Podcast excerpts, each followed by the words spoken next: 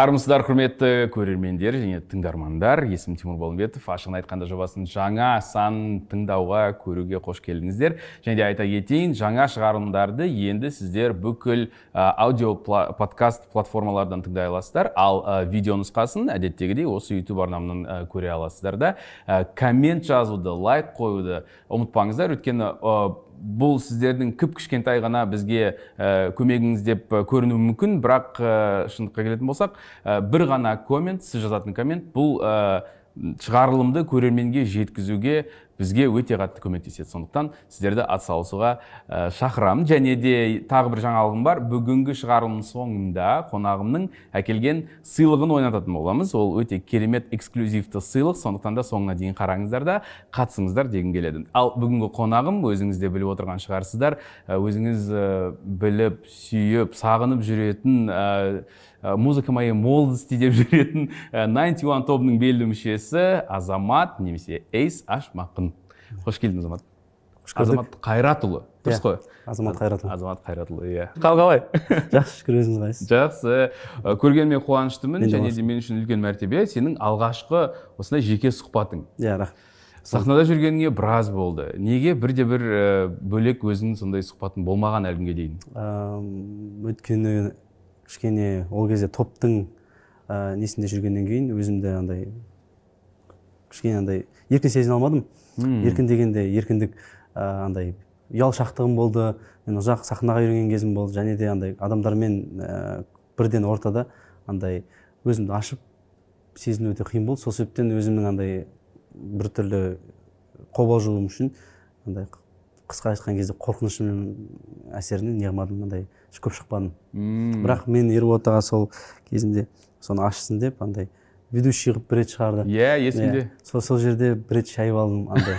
Сөзін ұмытып қалып уайымдап адамдардың алдында деп сөздерімді талқылап неғылып сол сөйтіп сөйтіп одан кейін бір кино бір екі жерде көрдім өзімді. Сол былайынша басқа андай бүйтіп өзімді ашып сөйлесіп ондай әлі болған жоқ. Онда тағы да рахмет деймін бүгін келіскенің үшін маған сеніп келгенің үшін. Жақсы әңгіме болады деп сенемін. Менде енді сұрақтар да жиналып қалды саған көптеген. Бүгін осы сұхбаттың барысында қоям деген үміттемін. Ондай болса мен бірінші сұрағыма көше берейін. Ең алғашқы сұрағым ол сенің тегің фамилияң жайлы. Азамат ашмақын. Мен көрермен кешірсін мағынасын білмейді екенмін. Сен білесің ба тегін ашмақын деген не мағына білдіреді? Менің атамның негізі аты әшім және ақын деген сөзден шыққан ғой. Әшім ақын. Иә сосын уақыт өте келе бір паспортта былай жазылып былай андай былай ауысқаннан кейін бәрі сөйтіп болып кетті. Ана ісін алып тастады сосын а емес а болып кетті. А қылды. А ш болып кетті сразу. І жоқ ашым ақын болып кетті ақын деген. А орысшаланып кеткені ғой сонда иә? Орысшаланып деп айта алмаймын. Енді совет үкімет кезіндегі жазған түрлері ғой осы не осы тоқсаныншы жылдары а тоқсаныншы жылдар ма? не ғой қателіктердің бірі ғой андай. Сол сөйтіп сөйтіп кетті. Содан кейін өзгертілмеді. Бірақ та біреуінде фамилиясы ісі болды біреуінде ісі болмағаннан кейін барлығын бір қатарға теңеп тастады ғой. Інімнің мысалға ісі болды менде ісі болған жоқ. Бірақ та екеуміз енді бір атадан тарағаннан кейін сол бір бірдей қылып тастады бірақ негізі нақты түсінікті бірақ кейде андай шетелдің фамилиясы сияқты естіле ма иә иә иә. Сен америкаға барғанда әш маккуин боласың ғой. Сондай. нәрсе. Бірақ түпкі несі нұсқасы күшті естіледі. Өте керемет. Енді түсінікті болды. Өйткені көрермендер де маған жазған мен ә, опрос салғанмын. Иә сұрақтарымда неге аты біртүрлі дейді да фамилиясы неге біртүрлі дейді. Өйткені шынымен де былай да көрдім былай да көрдім қазақша теріп шықпайды мағынасы шықпайды екенін жақсы болды түсіндіргенің отбасың туралы айтып берсең ондай отбасы? Иә. Ата анам бар інім бар. Екеусіңдер екеуміз біреулер үшеу дейді үш ағайынды деп айтады екеуміз үшінші ол анамның інісінің баласы ғой нағашы болып келеді. Нағашы інім ғой. Сол ә, бірақ негізі отбасыда екеуміз інім менен бір жарым жас кіші. Ә, әсет иә иә әсет. Ол ә, өнермен қызығушылығы болып ә, билеп жүріп бір өзін ресейде сынап көрді. Сол қазір ресейдің жағдайына байланысты қайтып алматыға келді. Енді осы жерде өзінің бір қайтадан ә, жолын іздеп сол командасымен ә, қайтадан бір жұмысын жасап жатыр. Сол мен сәттілік тілеп қолдап тұрамын. Алайда өзімнің командам бар деген сияқты. Иә. Ә, ата анаң немен айналысады? А, әкем пенсионер анам үйде отырады ә, сол үй, шаруасымен андай өмір сүреді. Жоқ негізі ә, әкеңе келетін болсақ пенсияға дейін немен айналысты? Не Ә, мамандық? ә, пенсияға дейін ә, полиция қызметкерін атқарды. Ә, ол ә, сол жаңағы полиция қызметке, қызметінде пенсияға шықты ғой. Ә, ерте жасында шықты. Содан кейін осы ә, әртүрлі жұмыстарды өзім көрді. Сосын ә, андай сосын көлік сатып көрді. Көлік алып сатып айналысты сондай сондай шаруалар істеді. Сол себептен ол кісінің әйтеуір күнде бір таңертең тұрып алып өзінің істейтін жұмыстары бар. Әйтеуір бір жақсы көретін өзінің несіне өмір сүреді андай қызығушылығына деген сияқты. Иә иә. Анам ә, үйде отырады қыдырады ә, тамақ жасайды андай бүйтіп сериалдар көреді күнде қосып қойып сериалдар қарайды андай бір андай өзінің то- несіне қалай айтқан кезде кайфына өмір сүреді екеуі де ата анам да. Керемет. Бірге тұрасыздар ма? Әлде Жоқ, сен қазір бөлек иә тұрасың? Бөлек тұрамын. Біз бұрында төртеуміз бірге тұрғанбыз енді ол кезде кішкентай болдық. Сосын үй тарланып кетті. Бірақ екеулеріне ә, толығымен жетеді ата анама әлі. Ә, інім де өзі жеке шығып сол өзі жеке тұрып жүр. Мен сол кезінде сол 91 мен жеке тұрып бастағалы бері сол жеке тұрып үйреніп кеттім да. Сосын ә, үйге барған кезінде мен ол жерде енді ата анам да үйрен, үйреніп қалған өздері тұрып иә. менде де үйреніп қалған өзім тұрып соған әлі үйрене салмаймын сол себептен. Ә, көп қонбаймын ата де мхм. бірақ барып тұрамын аптасына бір екі рет барып тұрамын. Полиция қызметкерінің ұлы болу қиын ба? Қатал ұстады ма әкең сені? Әлде керісінше көп жұмыста болып ә, сені көп еркелетті ма? Екеуі де болды Ә? негізі. Бірақ ә, әкем ә, қатал кісі деп айтпаймын. Әкемнің жүрегі өте ә, кең кісі. Андай мықты қолдау жасады. Ә, бүкіл несін қолдауының барлығын сол біз әсет екеумізге жіберді. Ә, анам әйтеуір сол әкемнің тапқан табысын үнемдеп өсіріп отыруға тырысты. Дұрысынан экономдап жақсы жақсы бюджет бюджетші болды.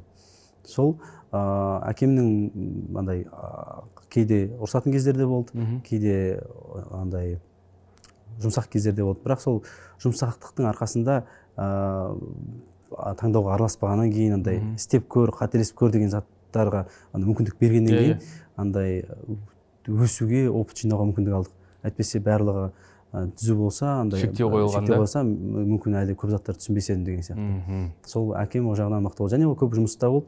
Ә, көп ә, шаруа істеп жүрді күнде. Ә, андай өзінің де борыштары болды. Мхм. мысалға өзінің анасын інісін мысалға қалаға көшіріп алып келу болды үй соғу деген сияқты. Сондай сондай істерді істеді. Оған қоса біздің де отбасыға да қара сол себептен бұның барлығы бір үлкен өзінің жетістігі болып саналады өйткені. Ол жылдары енді андай қиын болды ғой. Қанша дегенмен де ә, ең бірінші кезеңдердің бірі. Сол жердің бәрінен шыдап шығып өсіріп тәрбиелеп оқуымызға да мүмкіндік беріп ә, қалаған затымды да алып беріп деген сияқты. Бүкіл қызығушылығын бәріне көмектесуге тырысатын. Бірінші компьютер алып берген кезімде де мысалы компьютер қаладым. Ол әйтеуір қай жерден тапса да әйтеуір бір жерден іздеп іздеп жүріп әйтеуір тауып беріп маған әкеліп берді. Сөйтіп мен бірінші өзімді соны интернеттен ә, білімдер жинап сондай сондай дамуға мүмкіндік берді.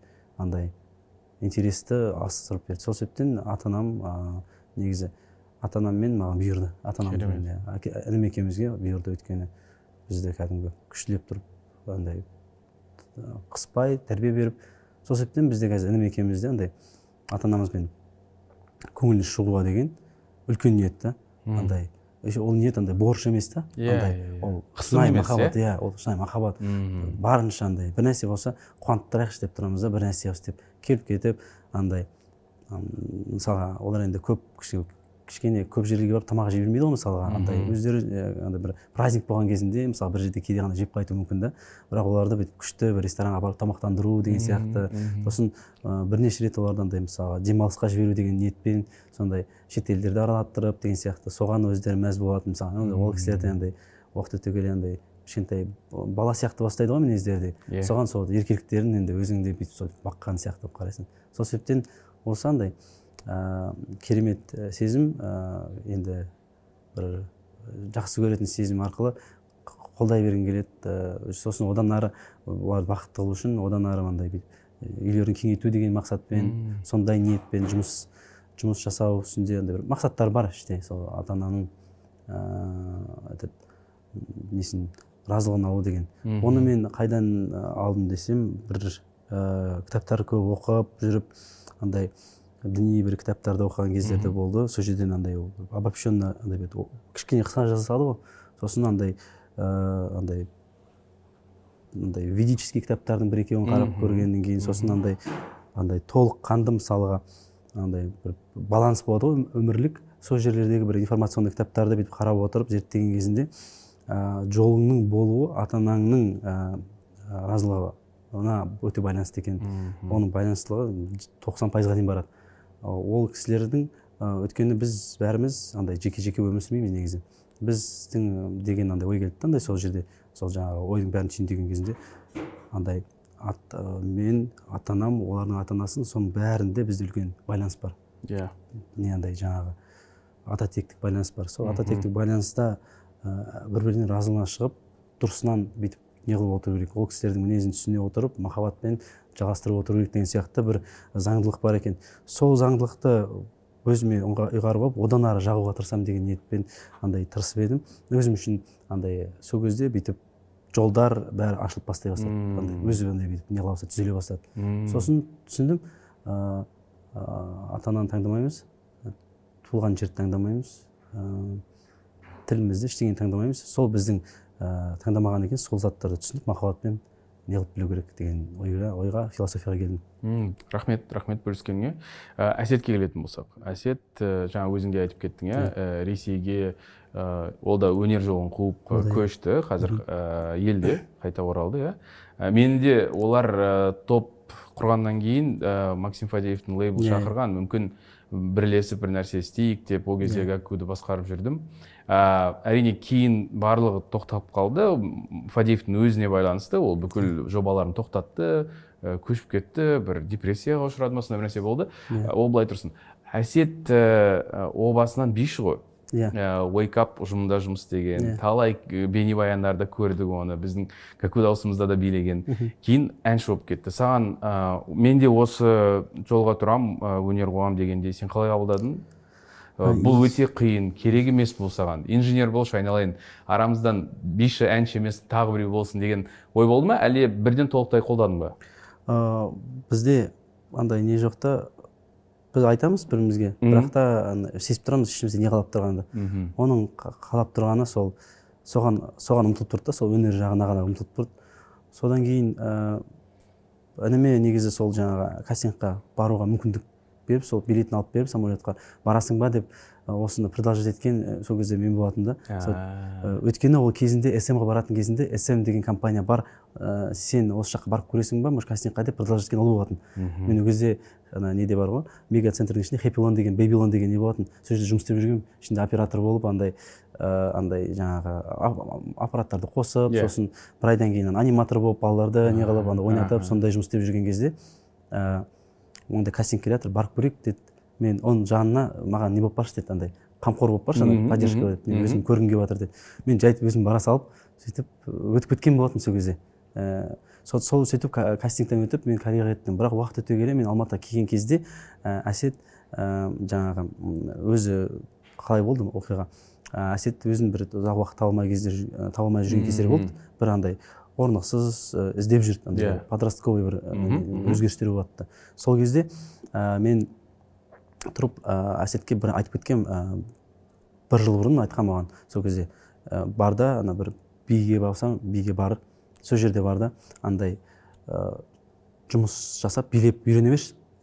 Жарты жыл өтеді бір жыл өтеді екі жыл өтеді өсіп кетесің білмей қаласың. Бір деңгейге жет деген ғой иә. уақыт тез тез өтіп кетеді деп айттым да. Сөйтіп ол ол жаққа кетіп қалған болатын. Және оның бөлмесін ә, бірінші енді табыстарымды сол кезде жинап жинап оның бөлмесі кішкене өзіне ұнамайтын да. Сөйтіп сол інімнің бөлмесіне жақсын деп өзіне андай ремонт істеп берген бөлмесіне сол ішіне андай как современный андай бір андай үйге келгім келіп тұратындай қылып бірінші не болған сол ә, інім істеген үлкен жесттардың бірі болды. Сол сол арқылы ол тұрады да үйге келіп бастайды ж- несі настроениесі көтеріледі де билеп бастайды. Сосын білмеймін қанша айтады бір жетпіс сексен концертке шығып тастаған ғой билеп жүріп. Опыт жинап тастаған ана ә, ана әртістердің жандарында ә, сол ағаларымыз жандарында билеп жүріп. Әйтеуір ә, опыт жинап алып сосын оған предложить еттім мен. «Ә, сен мына астанада кас- кастинг болайын деп жатыр екен фадиев бір команда жинайды екен өзің сынап көргің келе ма деген айтып едім. Ол иә деді сосын билетін алып беріп астанаға кеткен болатын. Сосын бір бес ай алты ай жүрді. Бес алты айдан кейін оларды шақырып алды москваға. Сөйтіп москваға жібердік болды. Содан кейін өмірін өзін кешіп сол ресейде жүрді қызықты сәттерін көрді. Бірақ енді ары қарай да қызықтау болушы еді енді бірақ қазіргі жағдайға байланысты қайтып келді. Қысқа да болса андай ары қарай енді өзінің жолын дальше табады деп ойлаймын. Қамқор жасауға барынша тырысамын. Энергиямен біліммен бөлісуге тырысамын. Қазіргі таңда қаншалықты жақынсыңдар? Інімен ба? Иә иә иә. Енді былай отырып терең әңгімелесіп ашылатындай қарым қатынас па әлде соған жақын негізі. Өйткені бізге неге біз жақын болмадық інім екеуміз осыны айтып кетейін біз негізі інім екеуміз жақын болған жоқпыз. Мхм. өйткені мен ауылда өстім. Ә, бес жасыма дейін ә, алты жасыма дейін ауылда өстім. Ә, әжемнің қолында. Ол қалада өсті мамамның қолында. Ә, сол қалада өскеннен кейін ол орыс классына барды. Мхм. сосын оның балдары орысша сөйлеген сондай ондай ну көп сол орыс классында жүргеннен кейін мен ауылдан келгеннен кейін мен қазақ классына бардым. Қазақ классында ә, екі түрлі менталитетпен өстік. Әрине. Бірімізді ә, көп түсіне алмай кеттік. Сосын подросток кезімізде жаңағындай өсіп келе жатқан кезде бірімізді мүлдем түсіне алмай қалдық. Сондай бір бөлек болып кеттік. Ә, ортақ әңгіме жоқ ештеңе жоқ. Бірақ уақыт өте келе ол бүйтіп оқимын деп қытайға барып бір жыл жарым жыл оқыған кездері болды. Сол кезде елін сағынып ана қазақшасы дамып кетті өзінен өзі сондай бүйтіп есейіп кетті. Сосын ресейге барған кезінде өзгеріп бүйтіп андай қайтып теңестік та андай әңгімеміз жарасып бастады. Сөйтіп андай бір жақында қазіргі уақытта жақсы. Бұрында ондай болған жоқ. Тамаша. Тамаша. Өзіңе келетін болсақ ә, енді қазір немен айналысып жүргеніңді барлығымыз білеміз ғой бірақ сен ә, өзің үшін қашан түсіндің? Менің ә, айналысатыным сүйетінім музыка. Мен әнші боламын деп ә, немесе ең алғаш рет мен ән, ән айтқым келеді деген сезім қашан туындады? Неше жасыңда? Э, ән айту деген кішкентайдан болатын. Әйтеуір ыңылдатып жүретін бір нәрсені. Сосын мектепте өлең айтатын болдым. Актовый залдарда барлық жерде өлең айтып жүрдім. Бір екі рет конкурстарға барып қайттым. Ұтпайсың ештеңе не қылмайсың андай өйткені тәжірибе жоқ та андай. Сосын сол осы негізі мен әнші боламын деген бір андай ниет болған жоқ. Ә, бірақ андай кезіндегі андай біз мектепте дәптерге не жазады екенбіз ғой андай. Ә, андай бүйтіп анкета толтыратын едік қой. Мектепте сол кезде мен ә, төртінші класста мен әнші боламын деп жазыппын төртінші класста. Бірақ менің есімде жоқ. Бірақ сол кезде мен әнші боламын деп жазыппын сол кезде. Мен ана жол алып шығып бір ә, толтырған дневниктің біреуін кезінде біреуге толтырып берген дневникті сторисқа салған болатын. Мхм. сол жерде ә, ол кезде мен ондай әнші боламын деп ой болған жоқ бірақ уақыт өте келе андай таңдаулар түсіп жатқан кезінде андай соған байланысты таң, таңдаулар жасаппын. Өзім білмеймін қалай екенін. Андай ыыы өлең айтқым келеді бір барып қайтайыншы бір жерге деп мамама айтқанмын сосын мамам тұрып «Е, жай барып қайт деп сөйтіп бір кружокқа барғаным есімде сосын андай дворец школьникта бір жерге кружокқа тағы барғаным есімде сөйтіп ыыы сөйтіп жүріп енді таңдау келген кезінде мен енді тоғызыншы класстан кетейін деген шешім қабылдаған кезде екі таңдау тұрды да жаңағы колледж ана художественный болды? Өйткені мен суретке де кішкене бикем болды. Сосын ә, немесе мына жағында не болды андай? Ә, қалай айтса болады? Ә, өнер колледжі. Өйткені двордағы адамдар «А, е сен өлең айтасың ғой негізі сен жүргенов колледжіне барса деген әңгімелерден кейін через рекламу мен колледжге барып қайтайын деп үйімнің жанында болыпты жанында екен оказывается сол колледж. Сосын барып өзімді көрдім бір кезде. Сосын сол жерде тұрдым да а осы жерде хочу деген ой келді. Осы жерде осы жерге ә, осы жерде оқығым келеді деген ой келді. Содан тұрып абитуриент болып кеттім бірден. Тоғызыншы класстан кейін. Иә тоғызыншы класстан кейін сол жерде. Сосын ыыы платныйға түстім. Сол жерде оқып бастадым. Сол платныйға түскен кезінде енді негізі ата анам ол кезде жағдай жетпей тұрды платныйға. Өйткені колледжға өте қымбат болды сол жылдары. Екі мың тоғызға үш жүз жетпіс мың үш жүз алпыс мың теңге колледжға өте қымбат болды ә, жылына. Сол жыл сол кезде ата анам тұрып жарайды оқығың келсе оқы. Мамам тұрып айтты постараюсь деді барынша не қылуға деді. Сөйтіп ниеттенді мен тұрып одан ары намыстанып мен негізі талантым жетіп тұр еді ғой мен неге түспей қалдым грантқа неге мен андай ішімде не болды андай борьба болып жүрді сол Иә. кезде. Өйткені көп балалар енді грантқа түсті мен неге платныйдамын неге мен ондай болдым деп сондай ниетпен мен бастап оқып бастадым. Сөйтіп бірінші курсты жақсы оқып екінші курста тырысып әйтеуір вокал мұғалімі менде өте мықты кісі болды. Сол сол колледждің э, деканы болды. Сол кісінің э, артынан қалмай жүріп мені алыңызшы мені алыңызшы деп әйтеуір өтіп алып сол вокал арқылы э, көп жол болашағын ашып берді ғой сол кісі. Сол жердегі вокалды үйренгенмін сөйтіп жүріп сол жерде дайындалып дайындалып ыыы колледжді қызыл дипломға бітірдім. Негізі сол группада бір бала сондай балдардың арасында қызыл қалған мен ғана болатынмын сол колледждағы өйткені намыстанып сол жаңағы ыыы төленген ақшаға соны соншалықты оқып тастайын деген ниетпен тырыстым. Бір екі төрт болды бірақ төрттер позволительный болды қызыл алуға. Өйткені андай основной сабақтар андай жаңағы профессионализм бойынша жаңағы актерский солардың бәрі андай не болды бес болды баға пән бойынша. Сөйтіп қызыл дипломды алдым и жаңағы кореяға кетіп қалдым бітті. Сол. мхм. Бірақ сен оқығанда ә, актерлікті Иә, таңдадың иә? Актерлік таңдадым. Иә музыка емес неге олай болды? Ыыы әлде орын болмады ма? Ыыы негізі актерлік таңдағаным актерліктің ішінде менде барлығы болды да. Деген ой болды. Мен ана пәндерін оқып шықтым ғой. Иә. сахна қозғалысы ыыы одан кейін актерлік шеберлік вокал деп тұрды да. Сосын тұрдым да мен бір вокалды оқимын ба жоқ осының бәрін оқығаным дұрыс деген. Мен андай бір андай в купе бәрін ала саламын ғой деген Иә, ниетпен болған иә. ғой. Дұрыс шешім болыпты ма? Ыыы дұрыс шешім болды. Дұрыс бәрібір қанша дегенмен дұрыс шешім болды. Әйтпесе егер де мен ана колледжға бармаған кезде ыыы тағдырым басқаша болушы еді. Міндетті түрде. Мен кореяға бармас едім. Кореяға бармасам мен антионда болмас едім. Мен андай не қылғанмын разбор жасағанмын қай зат ә, не ә, әсер етуші еді деген. Ана жердегі ә, мысалы сол сол жылдары болған оқиғалардың әр сәтін бүйтіп қадағалап қарасам андай біріне байланысты біріне. Әрқайсысы орынды дейсің ғой. Орынды, иә. иә. жаңа айтып кеттің ғой өзің ә, бала кезімде конкурстарға қатыстым деп Иә. иә вокалды конс- конкурстарға. Ең ә, алғашқы үйренген ә, орындаған конкурста әндерің есіңде ма? Қандай әндерді орындайтын едің ол кезде? ол кезде ма? Ыыы арманымның ақ құсы деген ән жаттағанмын кімнің әні? Ә, есімде жоқ. Маған сол кезде осының аранжировкасын жасап береміз бәрін істеп береміз деп сол кісілер үш жүз долларға бір аранжировканы сатып жіберген. Ана неге? Ата анам барып сол кезде мамам барып «Е, көрші үш жүз доллар мәссаған сол кезде сөйткен сөйтіп мен потом уже уақыт өте келе найнти уан болып бірінші жыл бастап жатырып телевизордан қарап жатсам тура осы менің аранжировкамды басқа әр сә- бала айтып жатыр да жас бала. Сосын тұрдым да маған эксклюзив жасап берген аранжировка неге мынау бала айтып жатыр деп ойымнан тұрамын да. Сөйтіп балдарға бәріне эксклюзив деп сата береді екен деген ой келді да кішкене түсіп кетті бірақ тұрамын да бірақ ол кезде уже найнти уанмен бірақ уже не жатырмық та найнти уанмен уже андай бүйтіп. Жарып бастап жатырмық та кішкене. Сондай бір андай қозғалыстар бүйтіп сол кезде тұрдым да «Е, енді қазір маңызы жоқ қой оның бәрі дедім да. Қолымды сілтей салдым болды. Бірақ телевизор көрген кезде қызық болды. Қалай жаңа әннің аты? арманымның аққысы есіңде ма? Ә, иә. Үзінді айтып бере аласың ба? Жалын атып жүрегім бір өзіңсің тілегім арманымның ақ құсы жалғыз сен деп жүремін арманымның ақ құсы жалғыз сен деп жүремін. Припев осы болатын. Жеңдің ба? А? Жеңдің ба ол жоқ жеңген жоқпын анда. Приз зрительский симпатия. Мен мен жеңбейтін ол кезде андай. Нереально болатын ғой деген не- неше түрлі андай отморозок кімдер андай бүйтіп отырып алған андай андай жыртып тұратындар. Иә иә иә. Талай конкурстан Иә. өткен иә иә сондай кісілер келеді сол кезде сол кезде. Мен өзімді көрдім ол кезде мысалы батырмен түсетін болса батыр бір гран при алады мен сол жаңағы не алатынмын ғой андай жаңағы батырдың да Иә, видеоларын иә. көрдік өйткені батыр конкурстарды неден басып кеткен ғой барселона Иә, германиядан бірақ иә, шыққан ғой. иә, шетелге сол шығып. себептен оның деңгейі басқаша болды. Мен андай ыыы ол кезде махаббатпен иә сол кезде. иә махаббатпен андай өзіме бір андай тексеріп көру мен кішкене андай бүйтіп. Сен сенбедім көп өзіме. Андай көп күмән болды.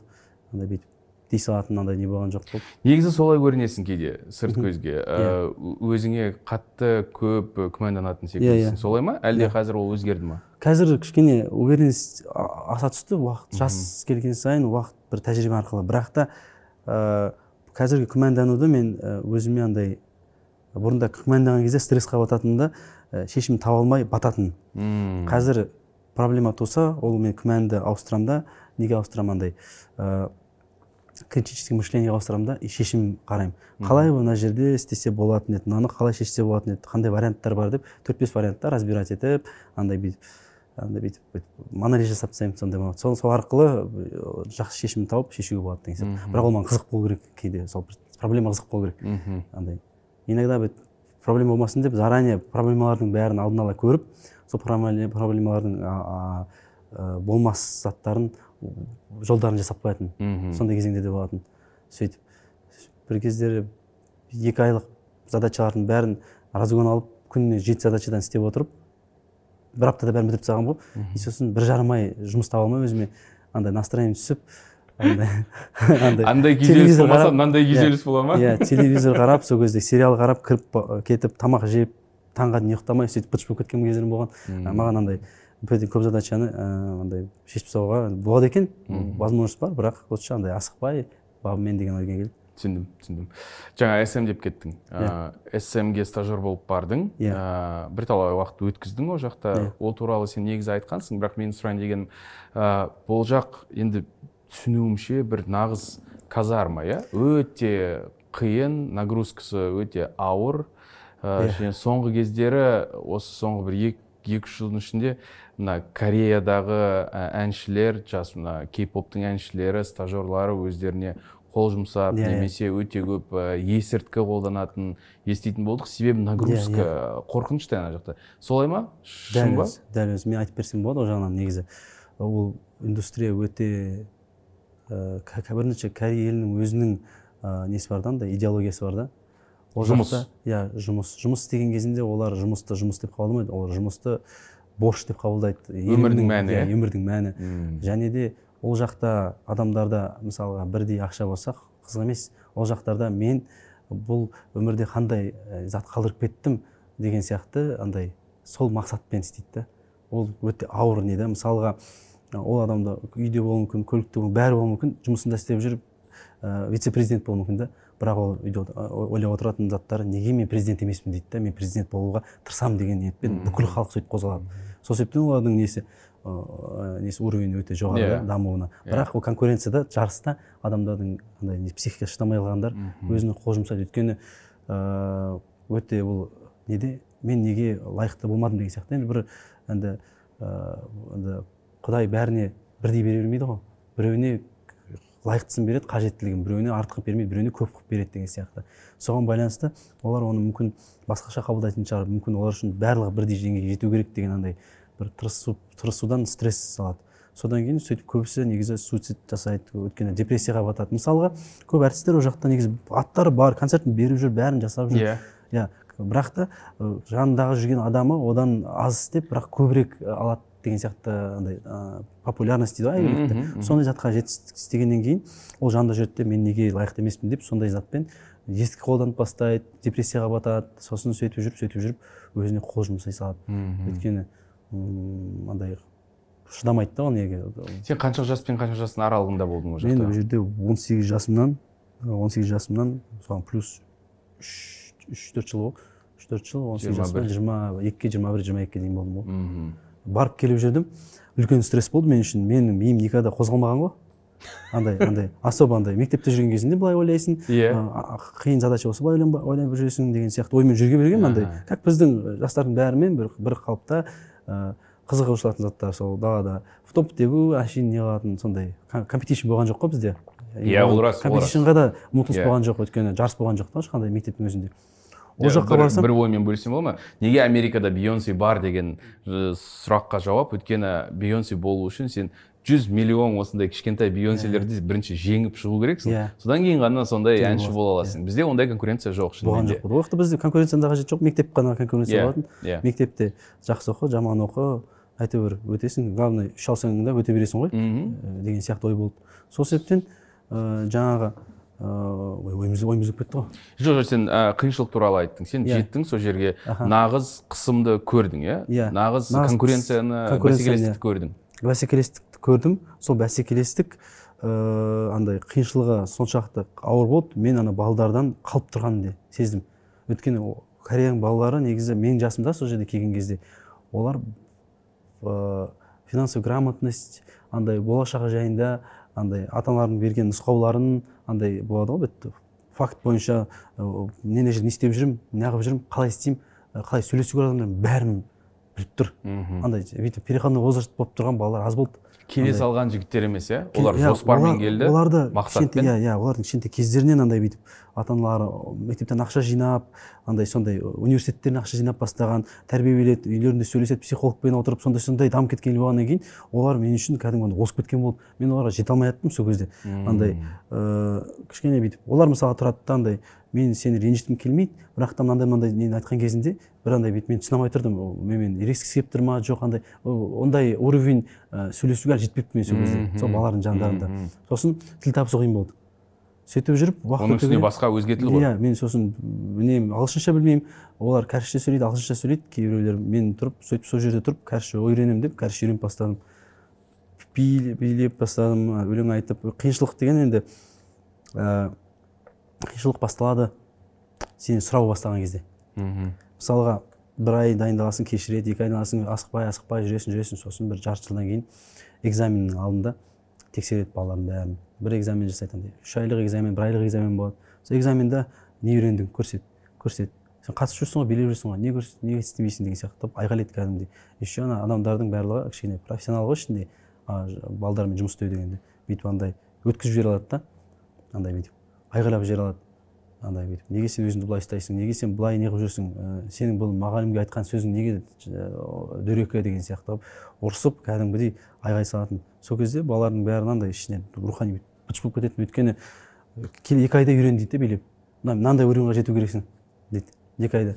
Сол екі айдан кейін сен ана алдына келген кезінде істей алмай қалған жағдай болса сені мен саған айттым ғой неге үйренбедің деп. «Ә, сен қолыңнан келмей ме әлде? Жоқ сен несің ба деп давить етеді адамды. Сөйтіп сөйтіп сөйтіп сондай нелер болған кезінде балалардың көбісі сынады кетіп қалады біреуі менікі емес деп не қылып қалады біреу не қылады сондай өзгерістер болып жатады ал мен жартылай турист сияқты жүрдім. жартылай андай өзімді көріп отырмын. Еще екінші жағынан ойлап қоямын болмаса болмай ақ қойсын. Алматыға университетке түсе саламын деген ой болды да менде. Вообще андай уайымсыз жүрдім да. Өйткені менің миым не позволял ол кезде андай андай қатты компетишнға кіруге ана жерде. Сосын бір кезде де оянып бастап едім корей тілін үйреніп бастап едім. Кішкене түсініп бастадым андай. Өйткені сол моменттегі қиыншылықтар менің миымды стресс андай бүйтіп аша бастады. Мен тұрдым да кітаптар оқып бастадым сол жерде өзім білмей қалдым. Қалай неше түрлі кітапты оқимын? Өзім эзотерический кітап оқып төрт том бітіріп тастағанмын бір ауыр кітапты.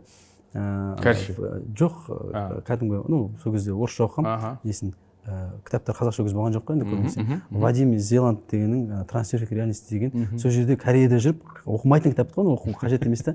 Сол жерде төрт томын оқып тастап миымда өзгерістер ұшырап андай бұрында бір сөзбен ренжітіп қоя беретін да қайта қайта бүйтіп. Бір ә, бүйтіп тиісіп қалатын айтып қалатын мен ренжіп қала беретін. Сосын сол кітапты оқып миымда трансформация өзгерді да. И мен қараймын жан жағыма маған ешкім келіп ештеңе айтпайтын болды. Сондай бір өзгеріс болып кетті. Андай бүйтіп призма өзгеріп кетті. Немесе андай нешінші түрлі мультивселенныйдың енді су- существовать деген ой болса мен мына жерден мына жаққа аттап кеткен болдым да где азаматқа вообще ешқандай адам артық әңгіме айтпайды деген сияқты. Немесе өзгеріп әсер етпейді иә иә әсер айтпады. етпейді иә. Иә сондай бір андай өзгеріске ұшырадым да сосын кітаптың пайдасы тиді. Бірақ екіншіден зиянды тиді. Ол кітаптан кейін мен өмірге деген андай зритель болып қалдым. Дейді сондай болып қалдым алыстап кеттім. Мен жауапкершілікті ә, алып тұрып таси салатын адам болып қалдым да кішкене сол кезде. То есть алдым и че бұның мағынасы не деген сияқты болып қалдым да. Бұл туралы зат па жоқ тұра алмайтын зат па? Қажет қажет емес па? Деген сияқты тастай салатын болдым сондай. Сол кезде мен үшін кореяны кете салу ә, андай кете салу да андай неғылым ә, шешім қабылдау просто андай кино сияқты болды да әшейін сырт көзбен қарап тұрсың иә? Иә мен қатты вник етпей қалдым сол кездерде өйткені ана ә, стресс ананың барлығы менікі ма менікі емес па деген ойларға тұрды да сөйтіп тұрдым да. И мен алған тәжірибем жетеді. Бірақ та мына жерде мен өзімді қаншалықты өзімдей сезінемін бұл менің жерім ба деген сияқты. Егер де менде андай күнделікті ойым кету кеткен дұрыс ау деген күнде шықты да сондай ой. Егер де менде ондай ой шықпаса мен қалар едім. Бірақ мені күнде ол айта да уже. Соңғы соңғы уақыттары қайт қайт деген ә, іште келе бергеннен кейін мен өзімді тыңдайын деген ниетпен ә, сөйтіп қайттым жерге. Өзің қабылдадың осы шешімді иә? Ол экзамен тапсырмадым мен, деген мен сол шешімді сол ә, қабылдады сол олар қабылдайтындай қылып жасаттым ғой. Мм, сен сонда өзің өзің өзіңе саботаж жасадың. Ә, иә сондай болып кетті. Мен олар негізі түсініп тұр ғой үш жыл бойы самолетымды проживание мұғалімдер бәрін төледі да. Бәрін жасады да. Бірақ мен өзім оларды кетемін десем олар жібермей қалу кішкене бүйтіп сөйлесу болып кетуі мүмкін еді да. Бірақ менің өзімнің ішімдегі конфликт мені билетпей қойды. Сол мен андай балдар ә, билеп жатса сол сабақта мысалы өзің өзің өзің жұмыс болады ғой. Уақыты келеді кешке қарай мысалға кешкі сағат алтыдан түнгі сағат он екіге дейін билесең болады. Алты сағат бойы дайындасаң болады. Мен сол сағаттың ішінде әшейін телефонда кітап оқып немесе бүйтіп бір нәрсе жазып өлең тыңдап просто отыра беретінмін уақытты өлтіріп. Сосын қайтып кететін сосын ерте қайтып кететін кеш қайтып кететін сондай сондай әртүрлі кезде өмір сүрдім жай әшейін өзім үшін. Сосын үйренбегеннен кейін не келеді? Өспей жатырсың деген болады. Өспей қалыпсың ғой азамат дейді. Дым уақыт өтеді. Өспей қалыпсың ғой дейді. Сөйтіп сөйтіп уақыт өтіп жатыр өтіп жатыр одан кейін алматыда бір андай университетке подавать етіп қойғанмын ғой инязға. Сол инязға барып мен бір курс бір семестр оқып жатып олар мені шақырған кел дегенде. Мен сол бір семестр оқып болып барып барамын дедім сөйтіп сондай бір андай кішкене сәл сәл неуважение көрсетіп қалдым өзім. Оларға негізі өйткені университетте запас қылып қойдым да өзімде план б. иә план б деп университетті. Хотя мен ойлаймын маған сол кезде университеттің не керегі бар еді деймін да. Негізі қазір ойлайтын болсам ол маған қажет емес екен ол университет. Ол кезде үйреніп жүргенің сенің испан тілі иә? Испан және ағылшын тілін бастап бастағаным ғой жылы сосын бір курсын оқып тұрдым да е қайтадан көрейінші деп қайтадан барған кезім болды да сол последний барғаннан кейін саботаж басталды ғой жаңа сіз айтқандағыдай өзім ішімдегі қопарылыстар басталып қиыншылықтар болды ғой. Ол кезде оған қоса тағы ана жеке бір отношение болды да менде. Не этот махаббат болып жүрді. Сол сол сол алматыда қалып сосын бір андай хаос басталып екеуміз айырылысып кетіп сосын менің ішім көңілім қалып қыздарға деген бір андай жаман бір андай бір депрессияға батып соның бәрі бірге бірігіп отырып ана кісілерді кореядағы кісілер. Мені өздері шығарып жіберсін деп? андай өздері андай бүйтіп олар енді шығаратын ештеңесі жоқ қой елге оралсам қайтып шақырмай қойса болады деген сияқты болды да менің самолетім уже бір ай қалды да келуіне. Сол бір ай бойы дым істемей қойдым. Сосын самолетқа бір бір ә, самолетқа бір ә, алты сағат қалған кезінде ә, офисқа келіп офисқа келіп кетті да сол жердегі. Офисқа барып көріп қайт деді мен бардым. Офисте бірақ ешкім жоқ. Екі сағатың бар сөйлесіп жүріп қайт дейді да сосын мен көріп қатар көтерілдім ешкім жоқ жүрдім өзім ішінде. Қарап сонда мен түсіндім ана бастықтың маған бастығының маған андай меңзегені. Соңғы рет компанияны көріп ал деген. Мхм. Иә осы жердегі сенің енді нең ғой жұмыс істеген нең болды не болды. Көр қара ыыы не деді короче? Қоштас. Иә қоштас деген сияқты ниет болды. Сосын тұрып ішінің бәрін аралап жүріп қайттым қарап не қылдым астына түстім ыыы андай бүйтіп иістерін есіме сақтап қалдым да максимально сол өткен кезеңдер өйткені маған ол жер негізі бір жағынан ұнады жартылай. Өте қатты ұнады да андай бір күшті эмоциялық кезеңдер болды ішінде. Соның бәрін өтіп шыққаннан кейін сыртқа шықтым самолетқа қарай кеттім. Сол жердегі балдармен достарыммен қоштастым. Самолетқа қарай кеттім. Болды. Содан кейін мен түсіндім ыыы біз мен де оларға звондамаймын олар да маған звондамайды сонымен бітті хабарласпаймыз деген. Сөйтіп алматыға ұшып келдім. Ыыы бір ұшып келген кезінде кішкене үлкен депрессиялық бір состояниеда жүрдім.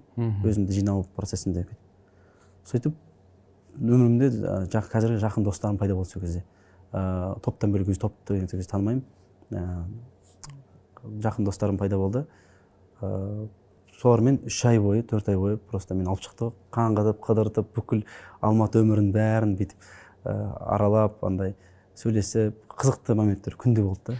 Еще сол когда ұшып келген кезінде ерболат ағама звондады айтып қойды заранее кел ә, көрісейік деді мен айттым маған мен үш ай үш айдан кейін жауабын айтамын дедім да өзіме үш ай демалыс алып алдым. Сосын үш ай бойы қыдырып болғаннан кейін өте дұрыс шешім болды. уақыт тез өтіп кетті тоқсан бір күн ғой как. Да? Тоқсан бір күн. Тоқсан бірінші күні. Ә, андай ә, келсей дейді да мен қараймын мә ай өтіп кетті ма деймін да қыдырып кейін е жарайды уәде етдім бардым барсам сол жаңағы дулат батыр эзи бала бәрі жүр екен ішінде данияр бәрі сол жүр екен келіп сөйлесіп әңгімелесіп бірі сөйлесіп бірі сөйлесіп сөйтіп бір аптаның ішінде келісіп үлгерген жоқпын бастап кетті кіріп кеттім қайтадан. Оралсам бола ма? Бір секунд әңгімеңді үзіп бөліп сен өзің түсінесің ғой иә? Үш төрт жыл жүрген болсаң смде иә. олар саған сенді. Иә. Сен оларға өте қатты ұнадың.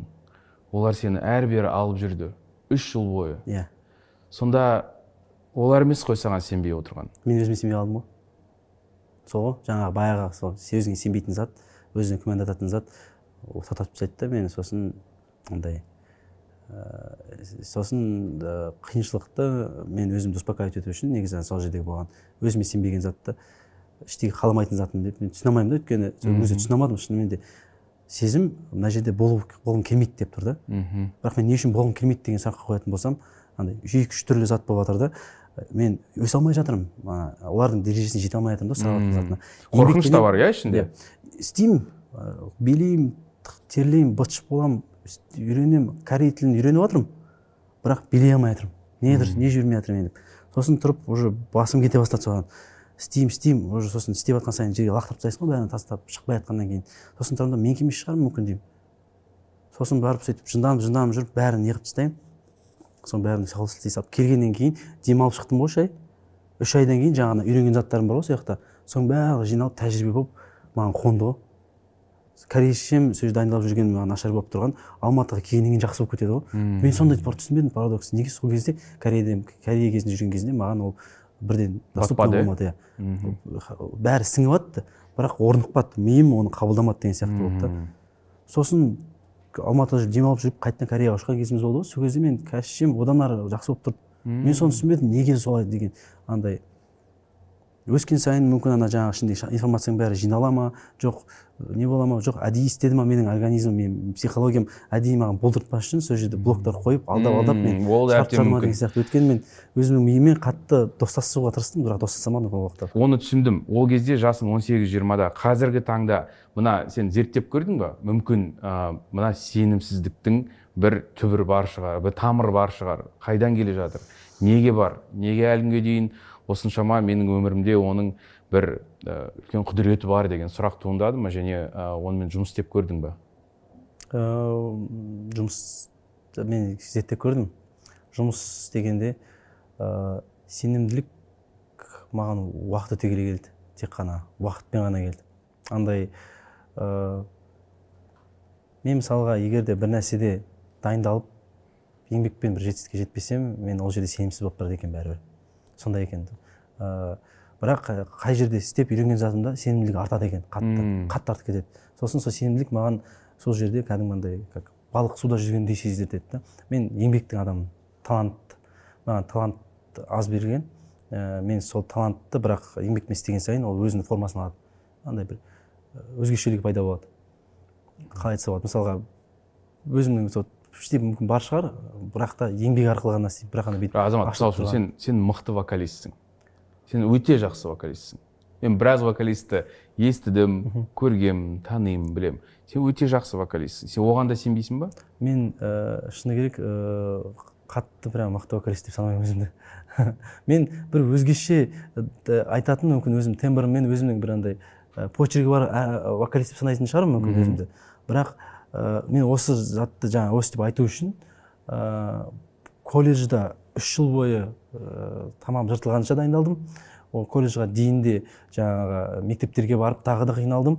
Одан кейін ә, жаңағы кореяда жүріп сол жаңағы кәрістердің стиліндегі вокалды маған жоғары нотаға өскім келіп сол жаңағы шыңғырып шыңғырғанша дайындала беріп дайындала беріп андай жаңағы head voice деген сияқты мидл Иә, микс деген соны шығару үшін жанын шығарып кәдімгі андай бүйтіп ә, көзін жас аққанша тамақтың прямо андай бүйтіп қарлыққанша айтқан дайындықтың арқасында жеткені осы ақ қана болды да.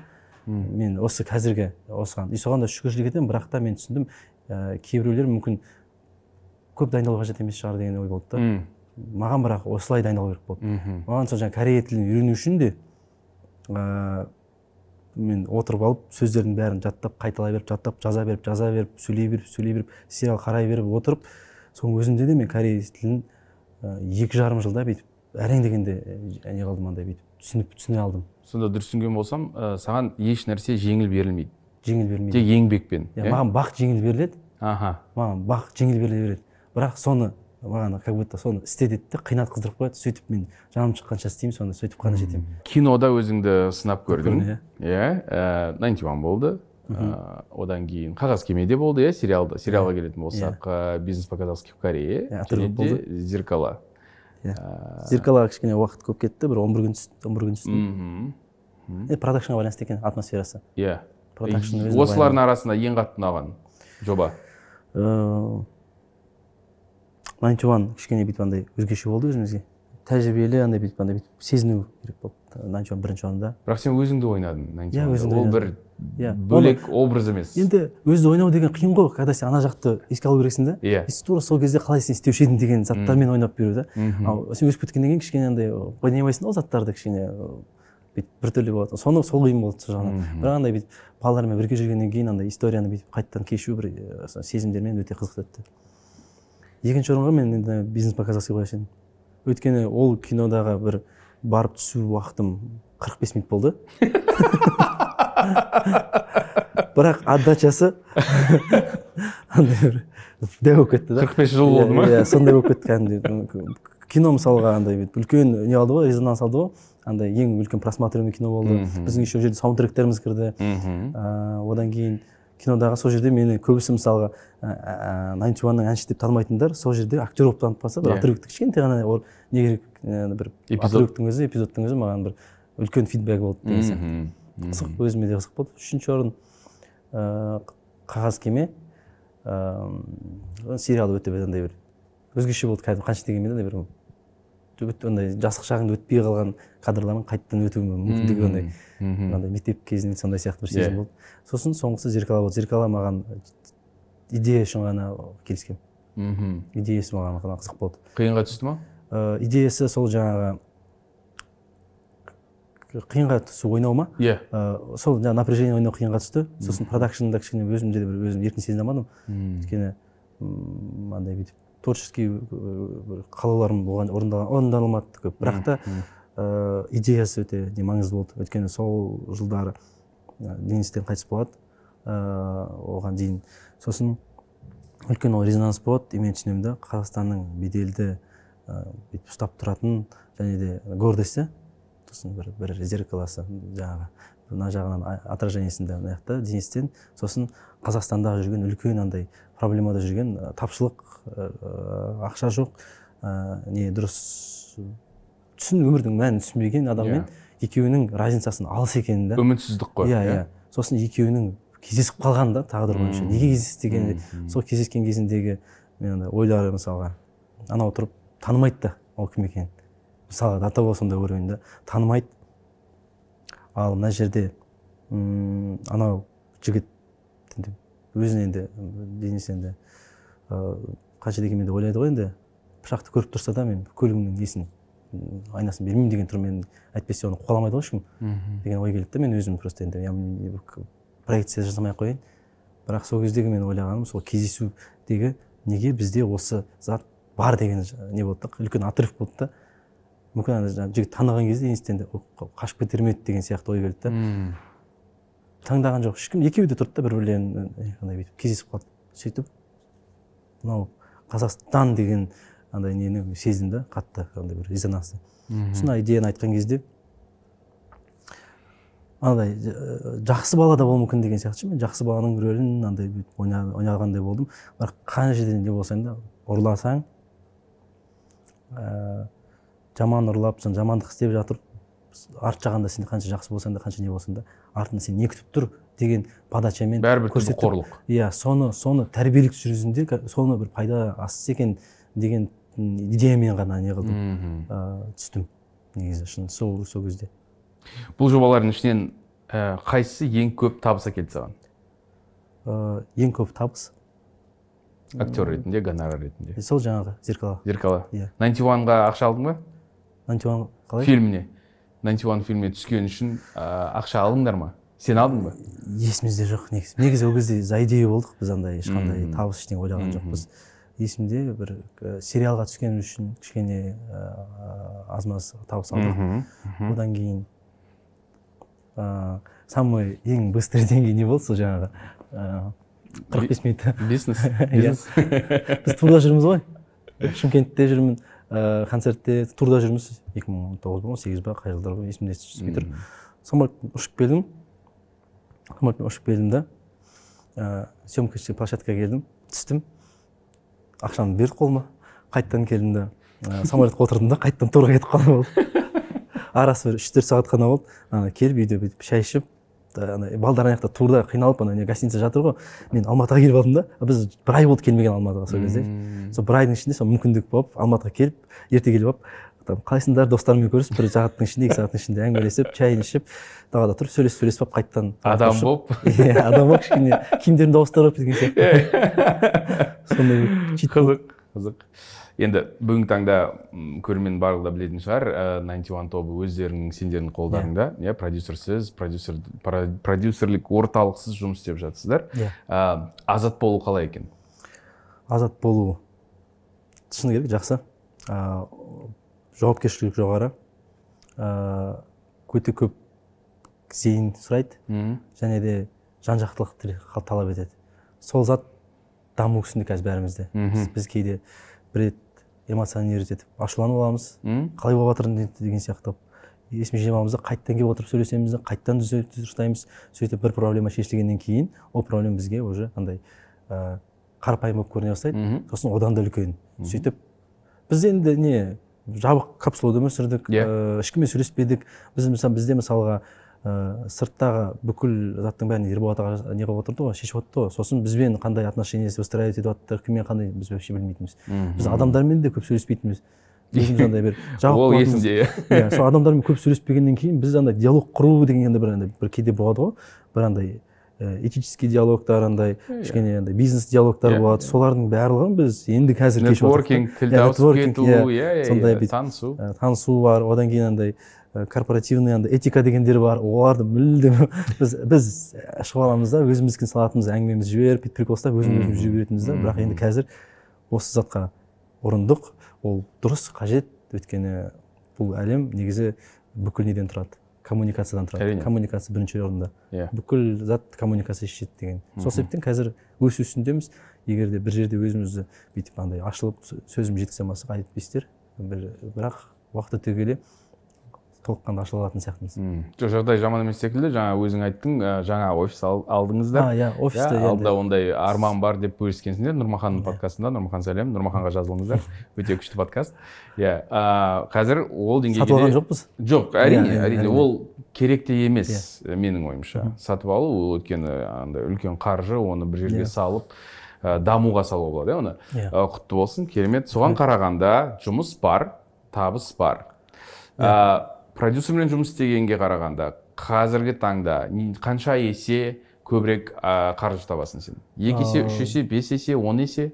негізі былай айтсақ көп есе деп айтайық. Көп көп есе деп айтайық. Шыны керек ол сезіледі. Ол толыққанды психологияға да сезіледі. Сол себептен бұл шындық суммасын мынандай ештеңе айтпай ақ қояйын. Жоқ керек емес ол. иә бірақ нақтысы өзімізге мысалға енді көлігім үш жыл үш жылда жинаған көлігімнің кезінде айдаған көлігім дейін мысалға келтірейін. Ыыы сол сол көлікті айдап жүрдім. Екі үш жылдай біз барынша табысымды қосып санаған кезінде деп айтайын. Сосын жеке шыққаннан кейін төрт ай жұмыс істеу жұмыс істеп жаңа көлік алдым деген разницаны келтіре аламын да. Жаңа көлік алдым. Және де құдай қаласа осы бір жылдықта тоқсан бір бәріміз үйлі боламыз. Соған акцент қойдық өзімізге. Күшті.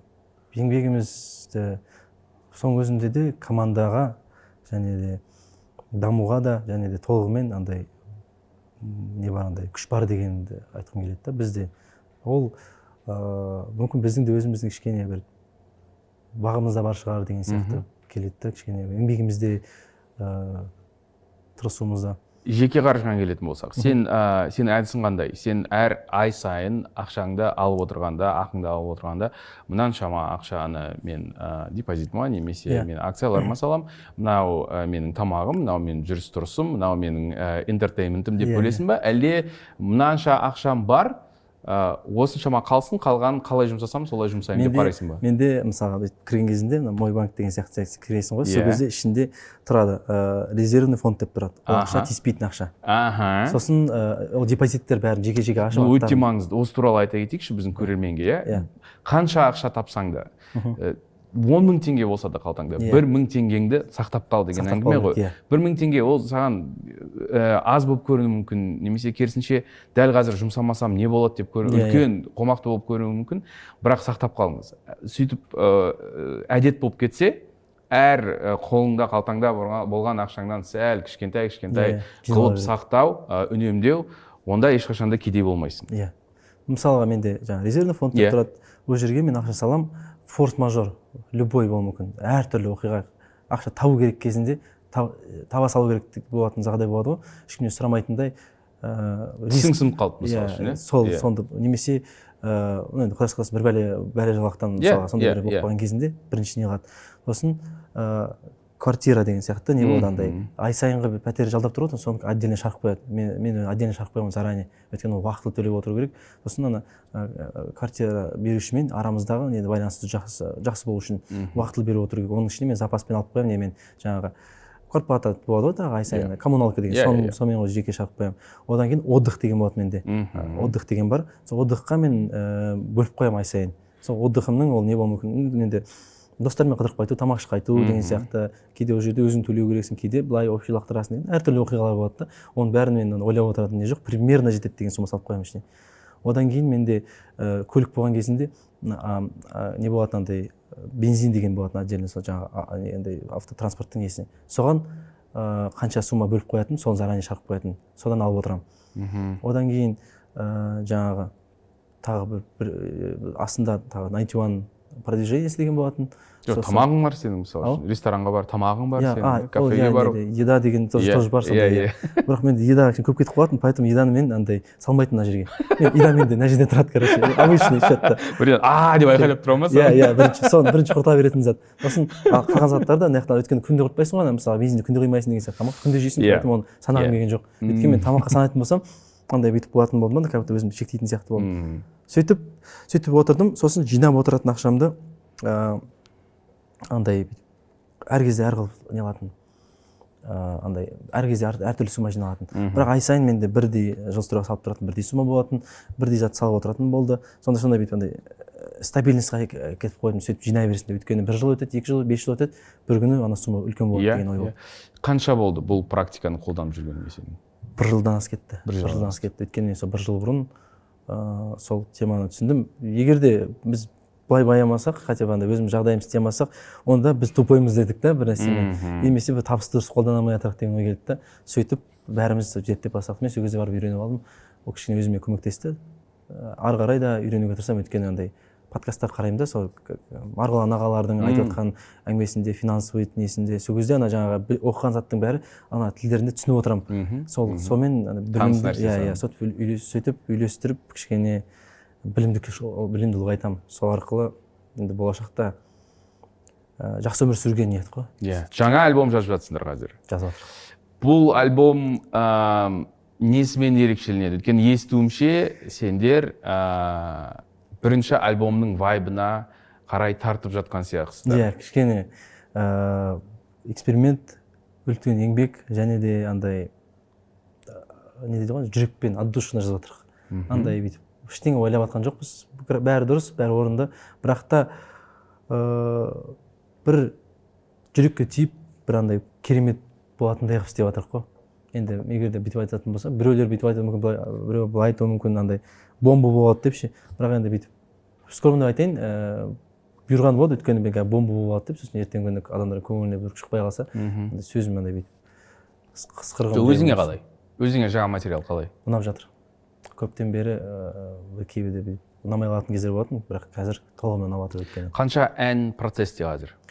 Негізі ә, бізде барлығын қазір жетпіс сексен пайызға жетпіс пайызға таятып қалдық.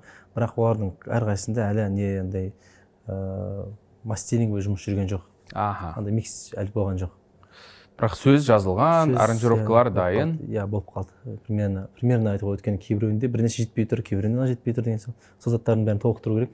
Бұл EP бола ма әлде LP бола ма? алты ән он ән он екі он бес қанша болады? Біз кеше ауыр жасағанбыз алты ән ба он ән ба деген сияқты. Қылып қазір сол шешіп жатырмық өйткені ә, бәрін күшті қылып шығарғым келеді да бірақ мына жерден бір жетпіс пайыз жақсы шығып отыз пайызын тез асықтырып жіберсек кішкене тоже бір андай өзінің біртүрлі мүмкін бірінші жартысын шығарып жартысын шығарып аламыз ба деген ой бар. бірақ та ол да ол ой жүре береді біз шешімді қабылдау тез тез қабылдау керек. Бірақ қабылдау үшін біз процесс жұмыс істеу керек. Ана жаңағы әнді тез тез жазу керек оны не қылады. Оған дейін оған қоса тағы студиямызды қазір жасағымыз келіп жатыр. Өзіміздің сол студиямызды жасағымыз келіп жатыр. Ол жасалып болған жоқ әлі. Сосын бізге сол қамқор қазір көмектесіп жатқан запись жазуға сол гәкку Мгм. сол астында сол студияда жазып үлгеріп баяғыдай жатыр. бірінші Иә. альбомдағыдай иә? Иә иә. Ә, онда әлі релиз күні бекітілмеген әлі қашан шығатынын білмейсіңдер? Білесіңдер ма? білмейсіңдер. Жаңағы әндердің ішінде ең қатты ең саған жақын ән бар ма? Ыыы негізі біз айтып келгендей гәп деген ән бар. Гәп иә ол ән ол ән. бұрын айтылған иә ол гәпті біз 2015 Иә? 2016 жоқ 2017-тен бастап мхм. әлі де ә, шығара алмай жатырмық неге олай? Ә, білмеймін әйтеуір. бір, бір, бір, бір келеді біз ол әнді түсінбейміз шықты ол ән. Сол как былай істейміз уақыт өте келе былай болады андай бүйтіп өзгерістер болады өзгеріс алып келіп алып келіп мағынасын жақында ғана түсіндік. Жақында ғана мағынасы бізге жетті ол ән пісті дайын енді шығуға болады деген бір андай іштей бір андай не келді андай фил келді. Гәптегі сенің партияңды орындап бере аласың ба үзіндісін Ә, сәл ғана. болмайды болмайды. Болмайды болмайды. Мынау ескі ән ғой. Неге болмайды? Болмайды өйткені ол өзгерді. Біріншіден кішкене өзгеріске ұшырады. Бірақ екіншіден бұл ә, біз өзіміз командаға уәде бердік та осы альбом ә, сол неге дейін жаңағы шыққанға дейін секретте ұсталынып бірден шығады деген сияқты ниетпен істедік өйткені ол әлі дайын емес оны қазір мен дұрыс не қылмай қалсам бүйтіп. Бірақ та ә, жақсы зат істеуге тырысамыз енді бірақ енді альбом жайында енді ай өтпеңіз бүгін емес түсіндім. Рахмет рахмет. Келісіп қойған болсаңыздар онда Иә, әрине әрине ә, қинамаймын. Иә, осы ә, осы тақырыпты көп қозғайсың өзің. Иә. Ә, артық салмақ туралы. Иә иә. Осы салмақпен күресем ә, кейде тамақты көп жеп қоямын деп бірнеше сұхбатыңда айттың. Иә. М- шынымен үлкен проблема ма сен үшін? Мен көп уақытта андай мынандай өмірдің мәні кейде тәтті тамақтан көріп қаламын да. Мхм. Көңіл түскен кезде. Сосын кішкене көп жеп қоятын сияқты боламын. Кейде өзім еще кеш жатамын кейде таңғы төрт беске дейін ә, не қыламын? Ә, ұйықтамай қоямын. Ол стресс көбейтеді сосын Иә. тамақ көп жеткізеді сосын иә. иә содан кейін келіп уақыт өте келе мен сөйтіп набирать етемін қатты андай қарап тұрғанда емеспін андай? Бомба емеспін. Иә. Андай қатты семіріп кеткен жоқпын андай. Бірақ та ыыы бірақ сенің ішкі стандартың бөлек қой. Иә ішкі стандартым бөлек. Сол ішкі стандартым менің өзімді қазіргі ә, состоянием болмай жарамайды. Саған істеу керек деп айтады. Бірақ ә, іштегі затты істету үшін оған мен ерте жатуым керекпін және тамақты жеу керекпін. Уақытылы режиммен. Иә. Ал маған кейде ыыы мынандай да іште бір андай приказ сияқты болады да ощущение сондай. Жегің келген затты же дейді да маған вообще вот ощущением ше сосын мен тұрамын да ана жайды жеп жатсам аппетитім ашпай қояды деген сияқты сосын тұрамын да қалаған затымды жеймін қалған заттың ең жақсы жақсы көретін тамағың қандай көп десең да тамақ деген десең да қалжың жоқ негізі тамақ I love you. Иә негізі мен просто андай содан гурман болып кеттім да іздеп жүріп күшті тамақтар сапасына қарай деп а о в общем уақытымды бөліп бір елдің сондай бір тамағы бар ма саған қатты ұнайтын иә оңтүстік кореяның маған ыыы мысалға бибимпап ұнайды. Ыыы, одан кейін ыыы токбоккиси ұнайды Мгм. жаңа жасалған несімен бірге. Одан кейін көп тамақтары керемет болса оны қазір сізге айта берсем оны сіз бүйтіп отырсыз ғой. Андай оны бәрібір андай білмейсіз да кәріш етіп жатқан аттан жоқ жоқ мен білемін олар жегенмін иә иә иә мысалға тупеги пульгоги деген бар ол сол суппен жасалған сөйтіп сол сол тамақтар ұнады. одан кейін мен өзімді донер жақсы көремін мысалға Аха. донер. Одан кейін тағы не? Ыыы кәдімгі восточный кухняны мен әр индийский кухняны зерттедім өзіме сол да қызық болды дәмді болды. Ыыы одан кейін ыыы кавказский кухняны не қыламын кейде жақсы көремін андай бүйтіп. Ыыы андай шашлыктың неше түрлі. Сосын бүйтіп жүріп сөйтіп жүріп өмірімде андай бүйтіп. Тамақтан бір керемет бір нелер іздедім. Мхм әсер иә? иә. Бұл негізі енді өзіме зиян. Өзіме зиян да бірақ сыртқа зиян емес болып деген ой болды.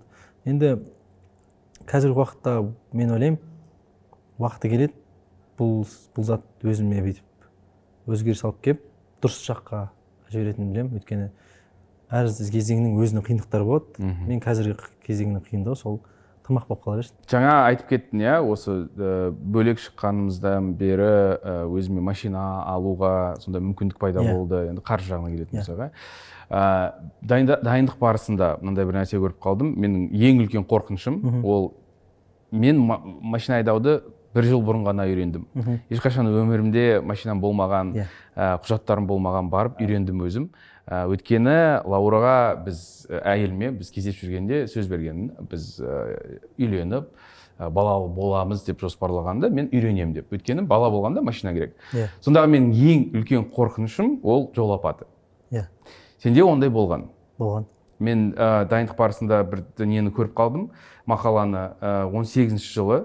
Иә. Ә, сен жол апатына түсіп ә, жол апатының себепкері болғанда Иә. сен ол кезде және сенің құжаттарыңды алып қойды ол кезде. Иә. Оның үстіне ә, сен соққан ә, машинаның зақымы 470 мың теңгеге Иә. жетіпті. Сен оны төлемеймін дедің. Төле, төлемепсің ол кезде. Және де ә, оның алдында да бірнеше рет ә, осындай ә, нелерді ережелерді жол ережелерін бұзғансың және де штрафтарын төлемегенсің. Деп айтады. Деп айтады иә. мақалада. Иә. Қаншалықты рас. Негізі менің характеріме қарайтын болсаңыз енді мен бәрін уақытылы төлеймін. Иә саған ұқсамайды иә, мына. иә, мен де оқығанда мынау мынау не депрессияда жүрген кезі ма не болды мынау деп мен түсінбей ой қалдым ең бірінші алған көлігім ғой. Иә. алты жүз мың теңгеге алдым енді енді үйреніп жатырмын алты жүз мың теңге иә қазір қазірде ондай ақша- баға жоқ қой алты жүз мың теңге теңге алдым ыыы сол кезде боран болып тастар түсіп ана лобовойына кішкене бүйтіп трещина берген ғой сосын оған қоса андай андай дворникім істемей қалды сосын кішкене бүйтіп лас болып тұрды да ана бүйтіп енді бір өзім еще ана не қылып қиналып қиналып жүрдім механикада болатын да бүйтіп бүйтіп дырылдатып қандай машина мазда кронос окей нешінші жылғы тоқсан бесінші жылғы ма сондай болды? Мә. Тоқсан бесінші жылғы болды. Сенен соны екі ақ жыл Иә. кіші сонда. Сөйтіп сөйтіп тұрамын да перекресткте бүйтіп алдына тұмсығымнан шығарамын мына жерден ұшып келе жатқан әйел ыыы паника ұстайды да дейді да бүйтіп барады да соға салады ғой.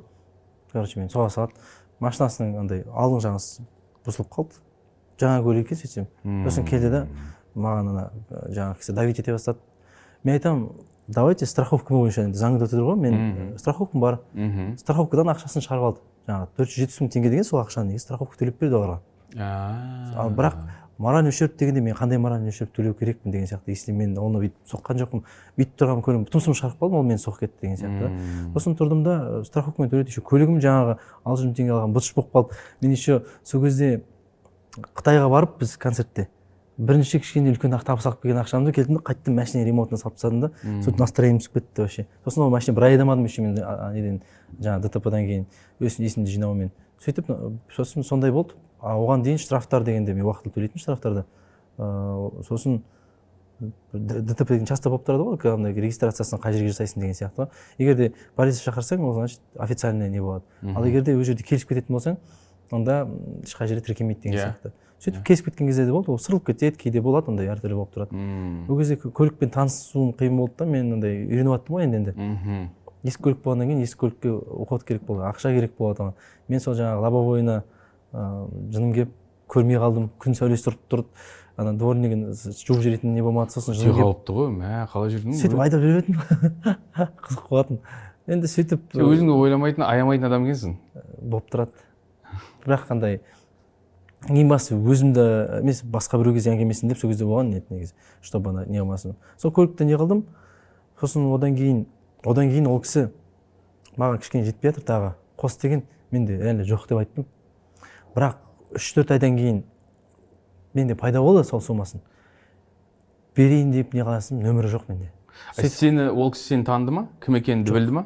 Жоқ. Білген жоқ. Басқа ұлттың кісі орыс кісі. Аха сол сөйтіп таныған жоқ. Мен мен сол кезде әкем сол кезде не болған қамқор болып успокоить етіп нормально бәрі.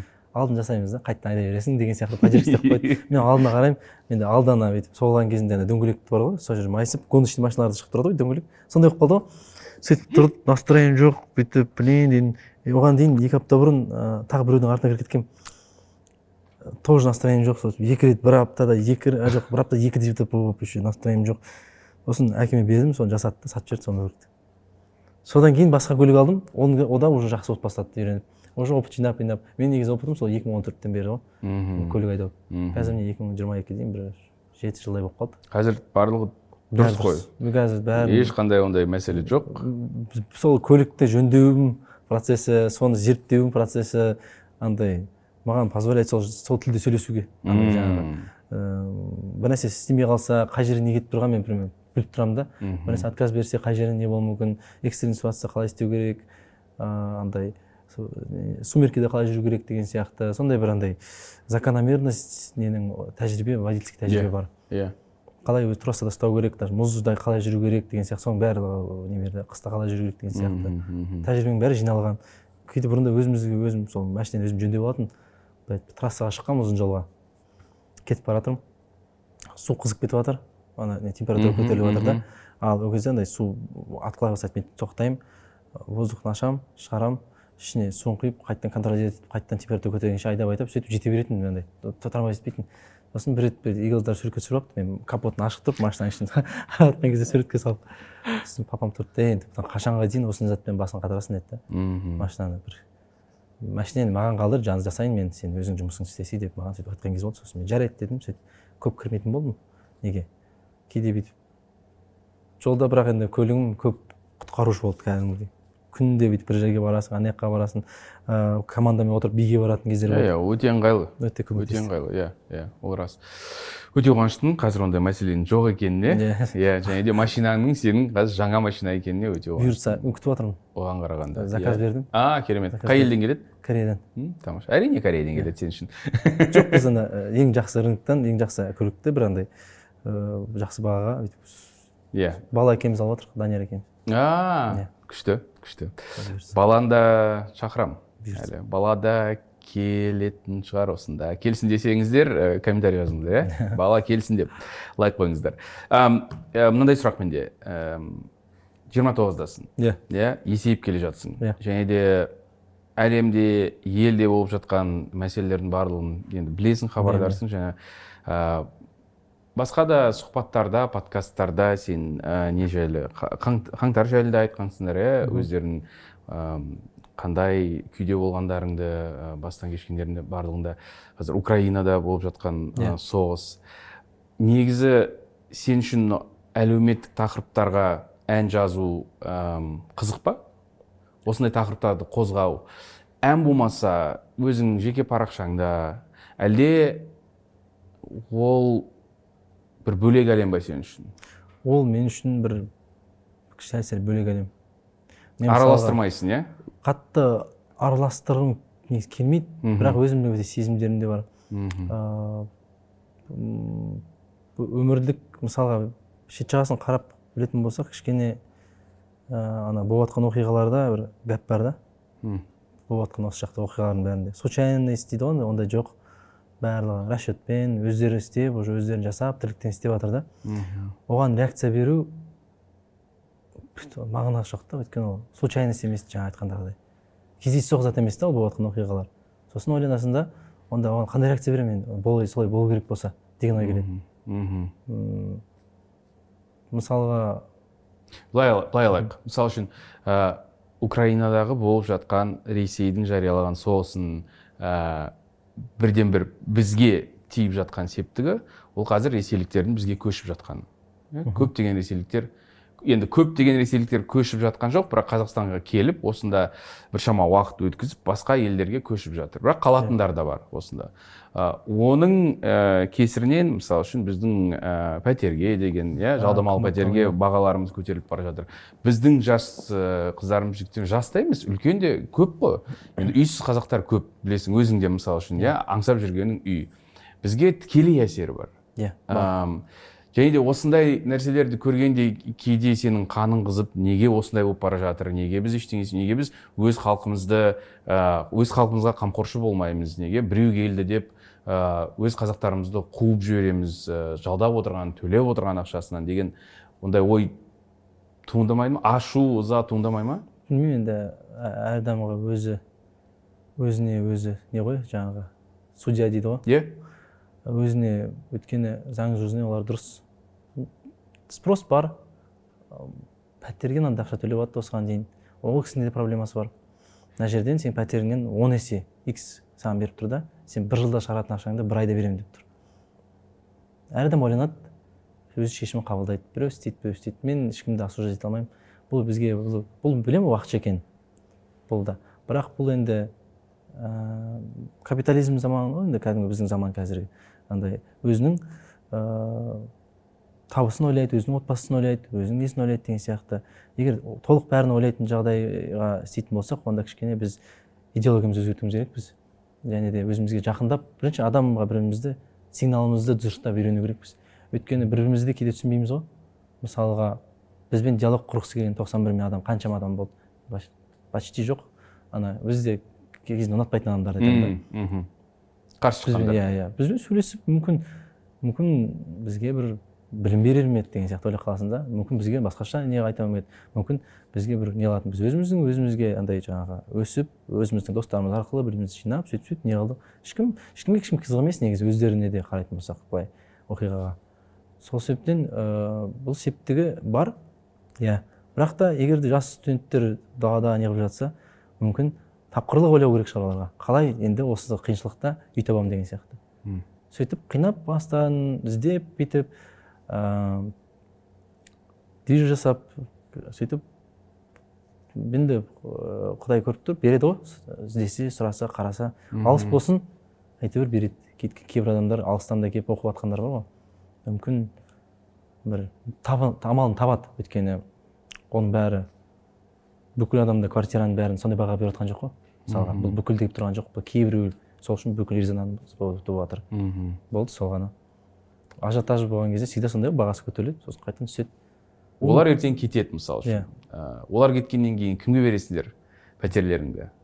Деген ой ма? Иә деген сол бағаға баяғы басына түсіреді да басқа адамға бере береді деген сияқты ол ертеңін ойламайтын разницасы сол жерде ұстап алған суммасына өзіне қосып болып тұр ғой. Мен негізі Иә. содан ғана не ыыы не қылып тұрмын да жай ғана мен өйткені судить ете алмаймын сол үшін ғана. Өйткені бәлкім мүмкін ол адам анасы ауырып жатқан шығар. Мхм. Сосын мүмкіндік беріп может ол алла тағала беріп тұрған мүмкіндік деп сол ақшаны алып мүмкін қымбатқа берсем де де не қыламын деген шығар мүмкін емдеймін деген шығар. Ол неше түрлі да ол себептен бұл жерде бәріне не қыла алмайсың әр адам өз таңдауы. Таңдауына байланысты істеген Санасына байланысты, иә иә. санасына таңдауына байланысты.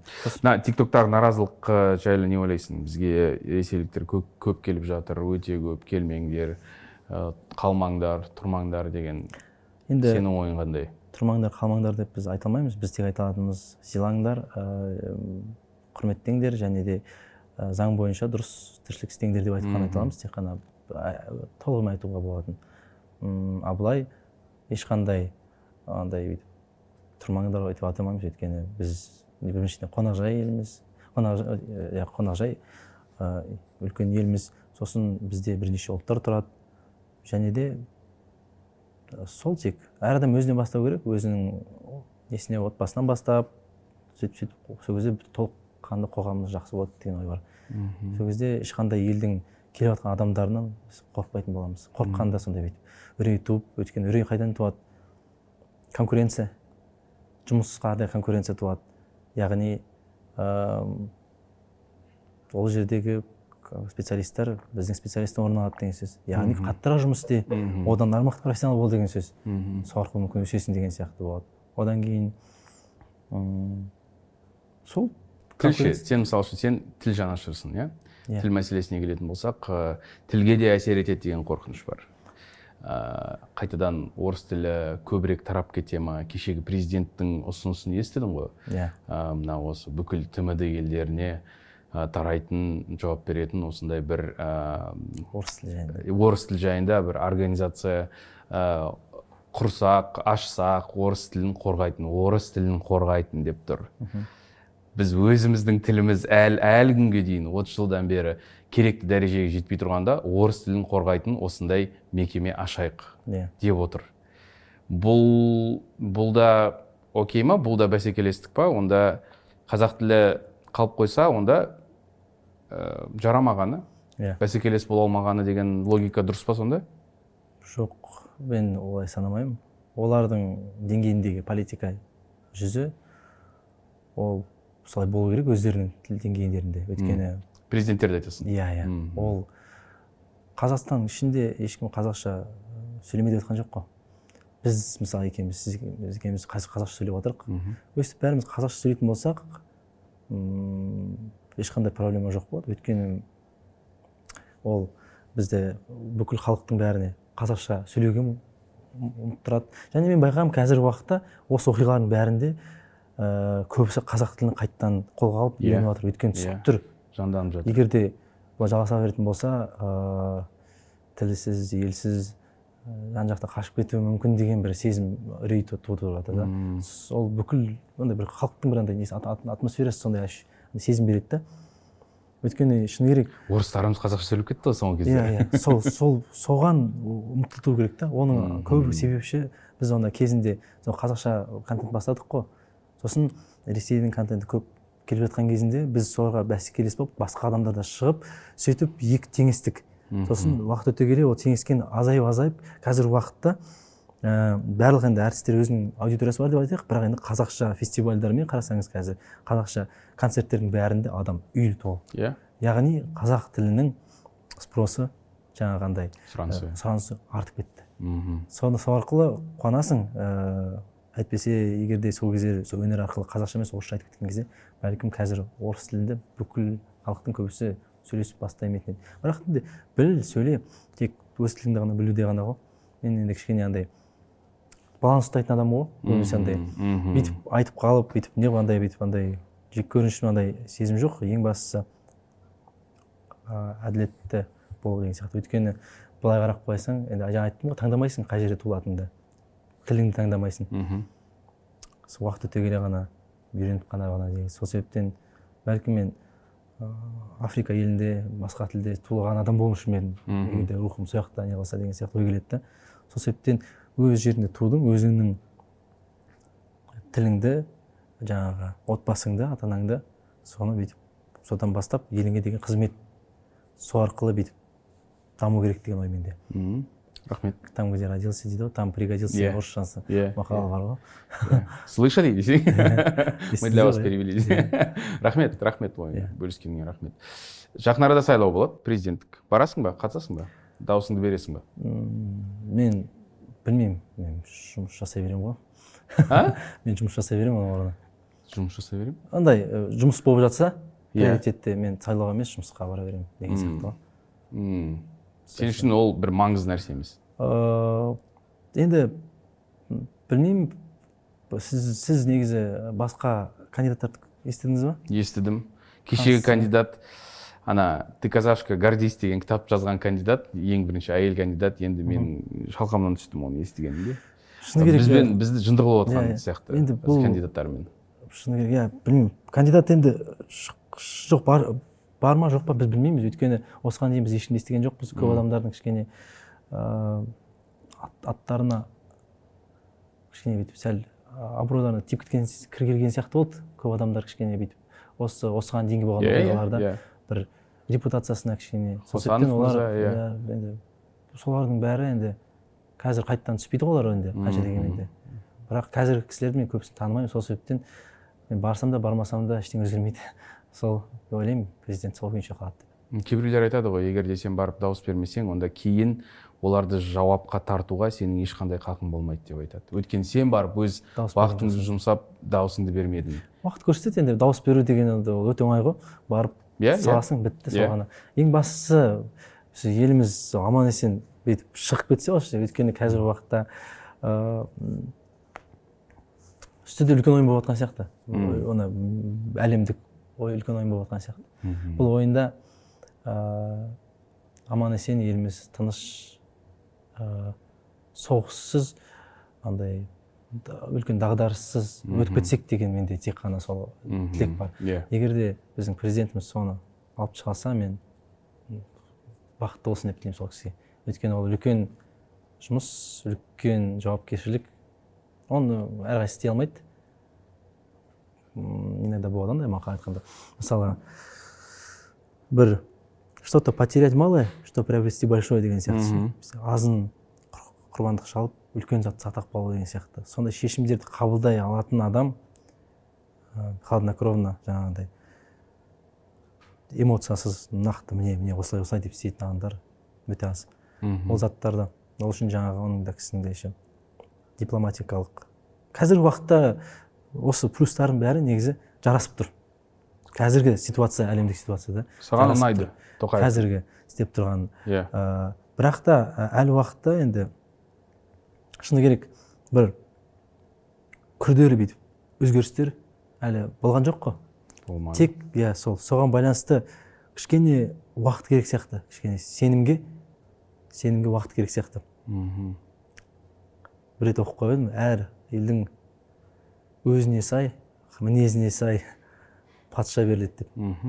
Және де өздерінің ішіндегі ішіндегі даже сезімдеріне байланысты андай қаншалықты не бар? Баланс соншалықты патша береді деп не сонда біз осы уақытқа дейін жатқан оқиғаның бәрі негізі халықтың өзінің ішіндегі ниеті ма сондай деген ой келеді да ол жайдан жазбайды деп ойладым да сосын «М, мүмкін ой жақсы ой деп ойландым просто негізі. Бірақ егер де сол жаңағы украина сияқты жағдайымыз бол- болып кетпесе яғни біздің қандай да болмасын президент қолға алып шыққан деген сөз ғой. Мхм. Өйткені ә, қазіргі уақытта қараған бойынша жаңағы давление напряжение бар ғой болып жатқан оқиға. Олардың барлығы кішкене өте жоғары дәреже сияқты. Все серьезно дейді ғой орысша айтқан кезде. Андай соңғы үш жылдың ішінде сондай болып кетті. Иә бір бірлерін андай анау мынау мәселе жоқ қазір. Соңғы үш айда сондай болып жатыр. Иә. Асып кетті. Қазір бір бірлерін бәрін бір бірлерінің андай ядерный қаруларын иә. бүйтіп камазбен тексеріп өткізіп жатыр андай бір жерге тасып жатыр сондай біреулер болып жатыр да. Ол оны не үшін қозғайды олар? Яғни оны қолдануға ниеті бар ма деген ойлар туады да. Жоқ ана ә, ресейдегі кісінің ниеті бар ғой айтып тұр ғой. Тура айтып тұр ғой. Мен қолданамын деп. Бұл жай ғана сіздерді қорқытқаным емес мен қолданамын деп отыр ғой. Иә не болса да сол иә тыныш болсын. Қанша дегенмен де барлығы ыыы, ой блин андай. Елестете алмаймын да андай бұл хаосты. Хаоста маңызы жоқ болып қалады мынаның бәрі. Әрине интервью музыка. музыка. Жаңа альбомды сол кезде ойлайды жаңа құдай сақтасын бірақ сол кезде сол кезде жаңа альбомның ана мен сүйікті әнді гәпті орындап беру керек еді ойлауға жеткізбесін құдай сақтасын мен байқауымша сен эзотерикаға конспирологияға жақынсың иә кішкене бар. Өзім интерес қуалап бүйтіп Иә. өйткені андай ыыы бір бір жерден бүйтіп сұрақ қойып қарап қарап күмән туады. Сол күмәнді зерттеп қарап неше түрлі жауаптар бар екен осыған дейін зерттеулер бар екен сөйтіп ойым андай бүйтіп. Фиксацияға ұшырамайды деген сияқты мысалға жер домалақ деген затқа мысалы о! Мен азамат кішкене жоқ жоқ. Иә иә мен жер домалақ екеніне мысалға ыыы сол мен сенбеймін сен ойнап тұрған жоқсың.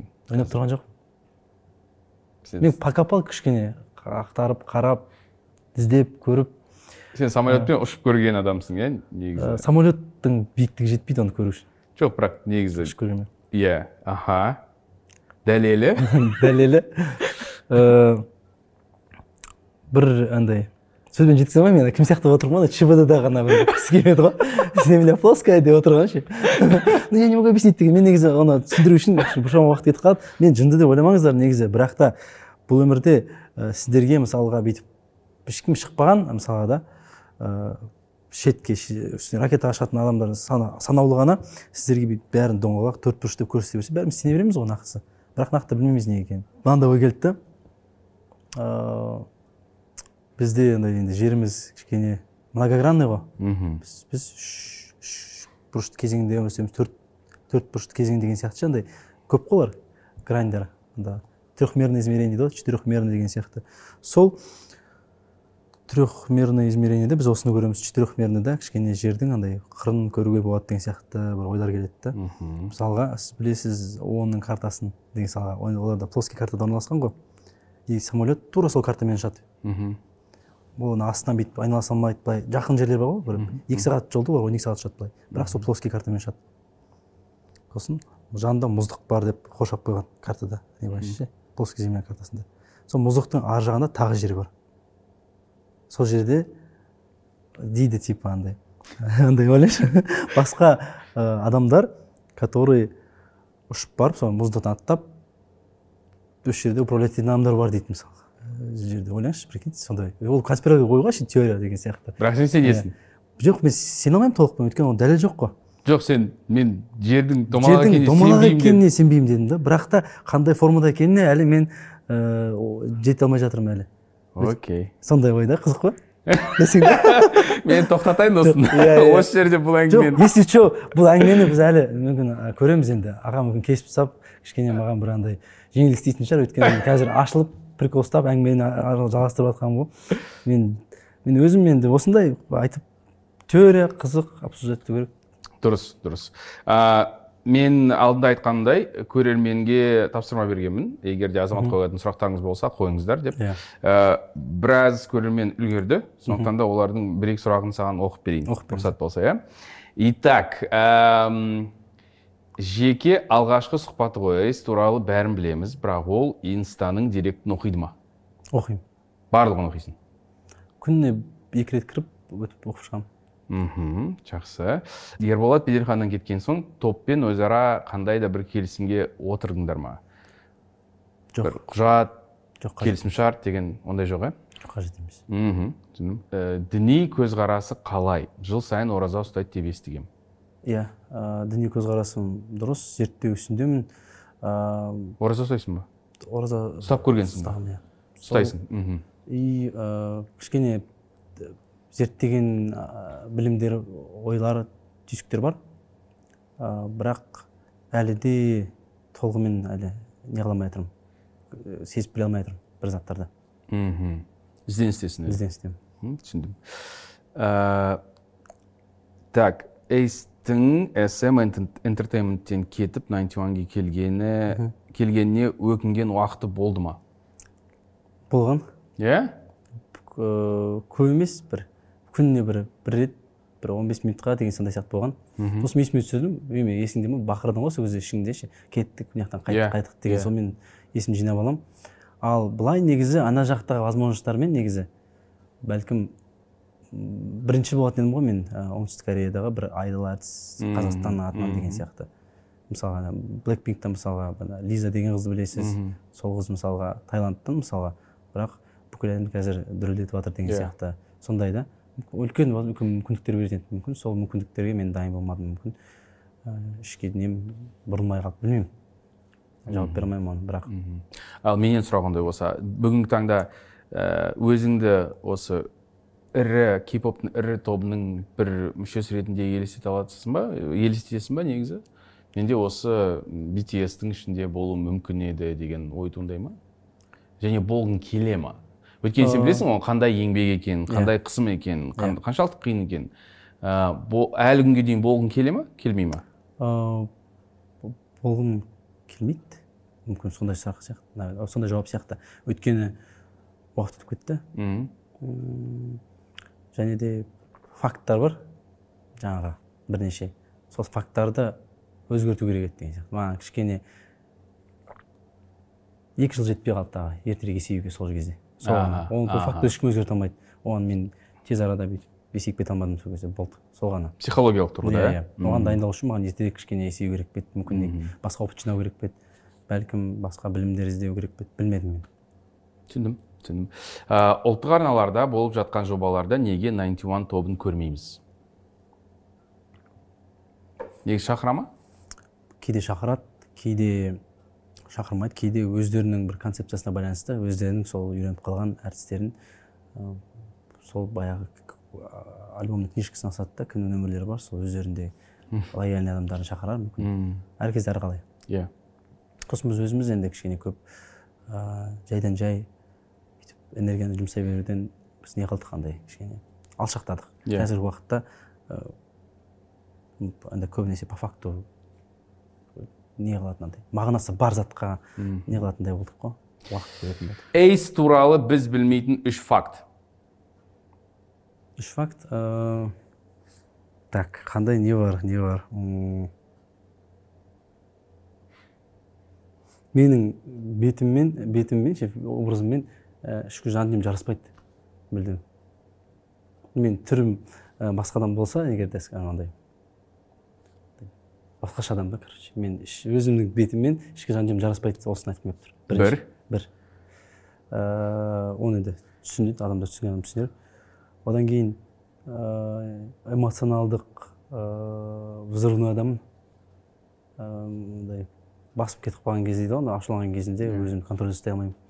Көп қатты контроль кетіп қалады қатты. Сондай ашушаңсың ә, ашушаңмын иә сосын бірақ тез басыла ма? Әлде оған да уақыт керек па? Оған да уақыт керек бірақ ә, кішкене хаос болғаннан кейін барып басылады. Сондай болады. Ол- ондайды өзім жақтырмаймын өзім содан кейін қатты не қыламын. Страдать бірақ ешкімге зиян тиген жоқ. Мхм ыыы сол одан кейін үшінші не болуы мүмкін? Кішкене бәрі не болып кетті да андай.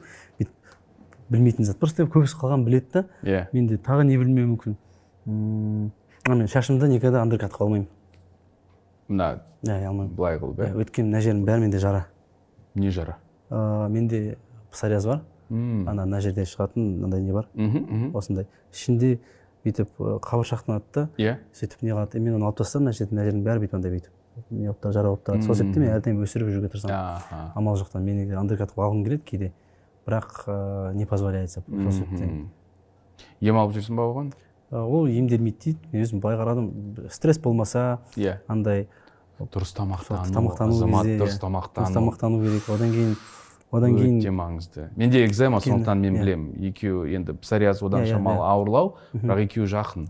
Бірақ генный Иә, иә, иә. бар екенін білемін. Иә. өйткені ол атамда болған сосын әкемде бар деген сияқты ағамда бар да сол себептен ол зат ыыы қандай несі жоқ андай зияны жоқ ешқандай. Бірақ контрольный осы жерлерге шығады. Мхм. Кейде. сосын кебеді сосын андай бүйтіп. Ыңғайсыз маған Иә, сол себептен өзім комплекс комплекс болғаннан кейін мен шашымды мына жерден ешқашан алмаймын. Көрсетпейсің иә. Иә. түсінікті. Рахмет. Айтқаныңыз үшін рахмет. Өйткені ііі псориаздан экземадан ұялатын адамдар өте көп. Иә, бірақ ол сен онымен ештеңе істей алмайсың. Ол өзің айтқандай генетикалық нәрсе Иә. ііі сондықтан да рахмет тағы да. Ііі мүмкін көрермен арасында бірінші рет псориаз айттым бар бірінші рет айттың иә ешкім білмейтін негізі осы жеті жыл бойы осы әрдайым бүйтіп Иә. өзім шаштарыммен жүрмін шашты бояғанда ол жағдайды ушықтырып жібермеді ма? Өйткені ушықтырмайды. өйткені ол енді не қатты өте қатты химия ғой. Иә бірақ содан кейін кішкене наоборот шықпай қалады бірнеше уақыт. Аха. Кішкене шықпай қалады. Аха. Байқағаным күйдіріп жібересің ба иә күйдіріп жіберемін. Иә, иә, сондай көресі жабысып не қылады бірақ сол кейде әрдайым ол шыққан жерін мен кейде тырнақ қойған сайын сол жерлерде ыыы шаш аздап аздап кішкене бүйтіп өспей сиректеніп бара жатыр соны байқадым. Сол несін жарасын тисе берсең оказывается сол жерлерде андай өліп қалуы мүмкін ғой ана Мгм, сосын шаш өспей қалу рискісі бар. Сол себептен қазір мүлдем қозғалып жүрген жоқпын. Түсіндім. Рахмет тағы да. Какие пять стран хотел бы посетить и почему? Ыыы жапония. Так. өте көргім келіп жүр. Ә, білесіздер не үшін? Бір сюрреализм басқа әлем. Норвегия. Көрдім өте керемет ә, Иә. ауа райы андай табиғаты андай ландшафтары деген мә бөлек әлем. Иә. сумасшествие деген сияқты. Ғой. одан кейін ә, андай сол жаңағы филиппины таиланд деген сондай бір андай бір островок елдеріне барғым келіп көргім келіп тұр. Одан кейін жаңағы ана антарктида шет жақта мұз бар ғой қоршап тұрған бізді. Сол мұздың ар жағын аттап көргім келеді. Осы жерде сол мұздың бәрін сыртын бәрін адамдар өткізбейді дейді андай көрсетіп шығармайды дейді. Сол жерден шығып аттап көргім келеді не бар екен деп. Қалжыңдаймын жарайды антарктидаға барайын деп айтайын. Так ә, жапония дедің норвегия антарктида таиланд сосын тағы таиланд филиппин сол жаңағы біреу. И сосын последний э, ең жаңағы ең соңғысы жаңағы барғым келеді деген э, бір бразилияның ана фестивалінде болғым келіп келеді а ә, карнавал ма? Иә болғым менің де арманым. Бразилияның кәдімгі толығымен андай несін емес сол жаңағы карнавалында бір мхм мхм өткім келеді киноларда бір мультфильмдерде көрген кезде Иә. керемет волшебство андай андай сиқыр сияқты көрінеді да күшті керемет сиқыр ретінде. Ә, соңғы рет свиданияда қашан болдың? Және қалай өтті? Соңғы рет свиданияда екі айдан асып кетті. Екі айда екі айдан асып кетті. иә. Ол бірақ свидание болды ма әлде жалғасын тапты ма? Бірақ свидание сияқты. Мен сөйлесіп танысып ыыы әңгімем жараса жарас, жараспаса уақыт жоғалтпай сондай адаммын да мен. Өзіңнің де оның да иә оның да онда қазір боссың жоқ. Не іздеп жүрсің? Мен ба? Иә. Өзім ба бірінші? іштегі? Отношениені айтпайсыз ба? Жоқ. Жоқ өзің не іздеп жүрсің? Және де жарыңнан қасында болатын адамнан не іздеп жүрсің? Ә, бірінші өзім іздеп жүрген зат ол баланс. Ә, осы қалай айтсам баланс және де бір кішкене андай успокоение. Тыныштық, басында, иә? иә осы бір неде успокоение дегенде мен спокойный өмір қажет емес маған. Бірақ андай ә, неспокойный ішіндегі спокойность ғой иә иә иә иә. осы соны айтқым келіп тұр ішкі дзен ғой Иә, иә иә, Ә, сол. сыртта хаос болып Иә, жатса да іште сен иә. тым тырыс тып тыныш болу иә керексің. иә сол сол қалап жатырмын және де ана финанс кішкене бір андай опораға жету мхм финанстық тұрғыда. Сосын ыыы жұмысыңның да бір андай несін түсініп алу толығымен. Сол кезде мен ойлаймын отбасының да темасын жаңағы маған ойлануға болады деп. Мхм. ал ә, болашақ қасыңда болатын сүйіктің ә, қандай болуы тиіс? Әлде ондай ойлап көрдің ба мысалы үшін міндетті түрде мынандай болмау керек немесе осындай болу керек деген әңгіме бар ма? М, әлде ол се- сені келіп мен мінезіммен негізі сол келіссе болды. Мхм, мінезіммен мінезіммен келіссе болды. Әңгімеміз жарасса болды және де біріміз сыйластық жақсы болды. Сосын және де менің көзқарасыма кішкене ұқсайтын болса өйткені ыыы ол маңызды. Сол жақ көзқарасымыз бірдей ұқсастық болса бәлкім бәрі дұрыс болып кетер. Өйткені мен осы уақыттардың арасында ы, отношениеде болған адаммын да. Және де кешіккен адам сол себептен мен кішкене шаршап қалған шығармын кейде отношениедан деген сияқты. Мен мысалға отношениеде көп болғансың ба? Ә, болған кездер көп, болды көп жүр, жүрдім ең ұзақ қаншаға созылды? Үш төрт жыл.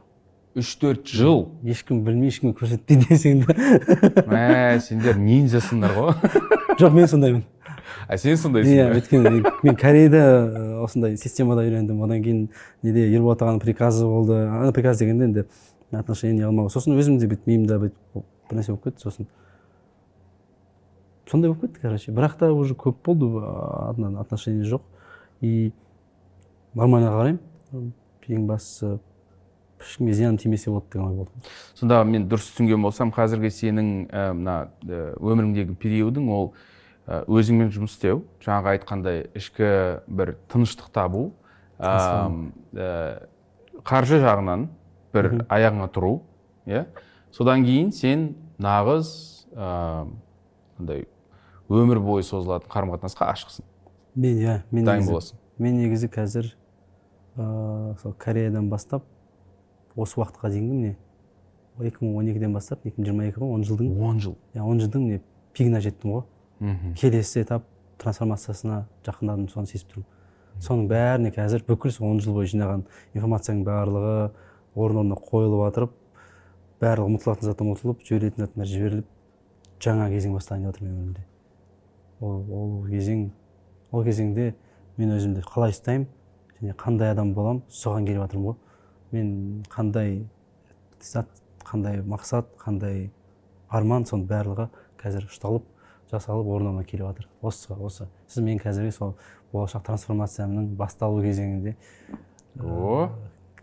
Көрісіп жатырмыз онда иә осы сіз де енді өзіңіз өткен шығарсыз өзіңіздің бір сол кезеңіңізден келесіз ол ондай кезең бірнеше рет болады ғой Иә. өмірде.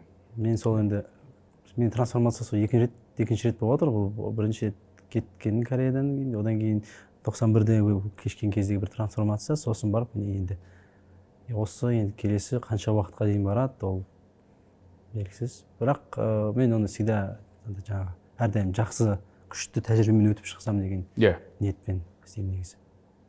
Керемет дәл солай болсын. Рахмет азамат Рахмет. рахмет бүгін келіп. Рахмет өзіңді маған тапсырып сеніп ә, шын жүректен ә, жауап бергенің үшін көп көп рахмет. Және де қоштаспа иә. Қоштаспас бұрын ә, сен әкелген сыйлығың бар. Иә. біздің көрерменге ол сыйлық туралы айта кетсең біріншіден. Иә ол ә, біздің 91 тобының мерч боксы. Ә, оның ішінде футболкасы бар стикер пак ана андай постер өзіміз балдармен Қолтаңбамен, қойып, иә, иә? қолтаңбамен қойып барлығының ішінде лайтстик да болу керек ішінде. Бірнеше заттар бар ішінде. Сол мерч боксты мен сыйлыққа тапсырамын. Керемет. Және де бұл эксклюзивті мерчбокс әлі Иә, әлі ешкімде сатылымда шыққан жоқ. Ол бар бірнеше кісілерде осыған дейін берілген болатын. Бірақ енді ол қанша дейін сатылымда жоқ болғаннан кейін сіздерге бұйыратын болады. Тамаша оны алам десеңіздер осы ә, сайысқа қатыстыңыздар да және ә, мына шығарылымның астына лайк басып комментарий жазыңыздар және де комментарийде бүгінгі әңгімеміздің ә, қай бөлігі қай тақырыбы ең көп ұнады және неге деген ә, сұраққа жауап беріңіздер және де ең қатты ә, ұнаған комментарийді азамат өзі көріп маған Иә. айтады осы кісінің комментарийі ұнады осыған берейік деп сіздерге осы мерч боксты тапсыратын Иә. боламыз сондықтан ұмытпаңыздар каналға жазыңыздар лайк коммент ә, және де иә жеңіс тіл- жеңісті сізге тілеймін иә иә. бақытты болыңыздар. бақытты болыңыздар. Екінші рет тұр бүгін. Иә. Сізге бұйырсын. Рахмет тағы да азамат. Тағы да кездесерміз және де мына қазір сен кіріп енді енді басталып жатқан трансформацияң ә, шынымен де жақсы өтсін ауыр болмасын аман қалдырсын иә. Ә, әсіресе психологиялық тұрғыдан өйткені ол өте қиын нәрсе. Және де тек ә, табыс тек ә, жаңа жетістіктерге жете бер. Сен де жақындарың да топ та. Осыдан әм, бірнеше уақыттан біршама уақыттан кейін кездесіп тағы да әңгімелесіп көрейік. Иә. қалай болғанын Иә. не үйренгенін және қандай адам болғанын. Иә бұйырса. Рахмет саған. Рахмет. Өте қуаныштымын. Сіздерге де рахмет. Бізбен бірге болғандарыңыз үшін есімім тимур балымбетов. Аудио подкасты барлық платформ, платформалардан ал видеоны әр апта сайын осы ютуб каналдан тамашалаңыздар. Сондықтан да жазылуды ұмытпаңыздар. Сау болыңыздар.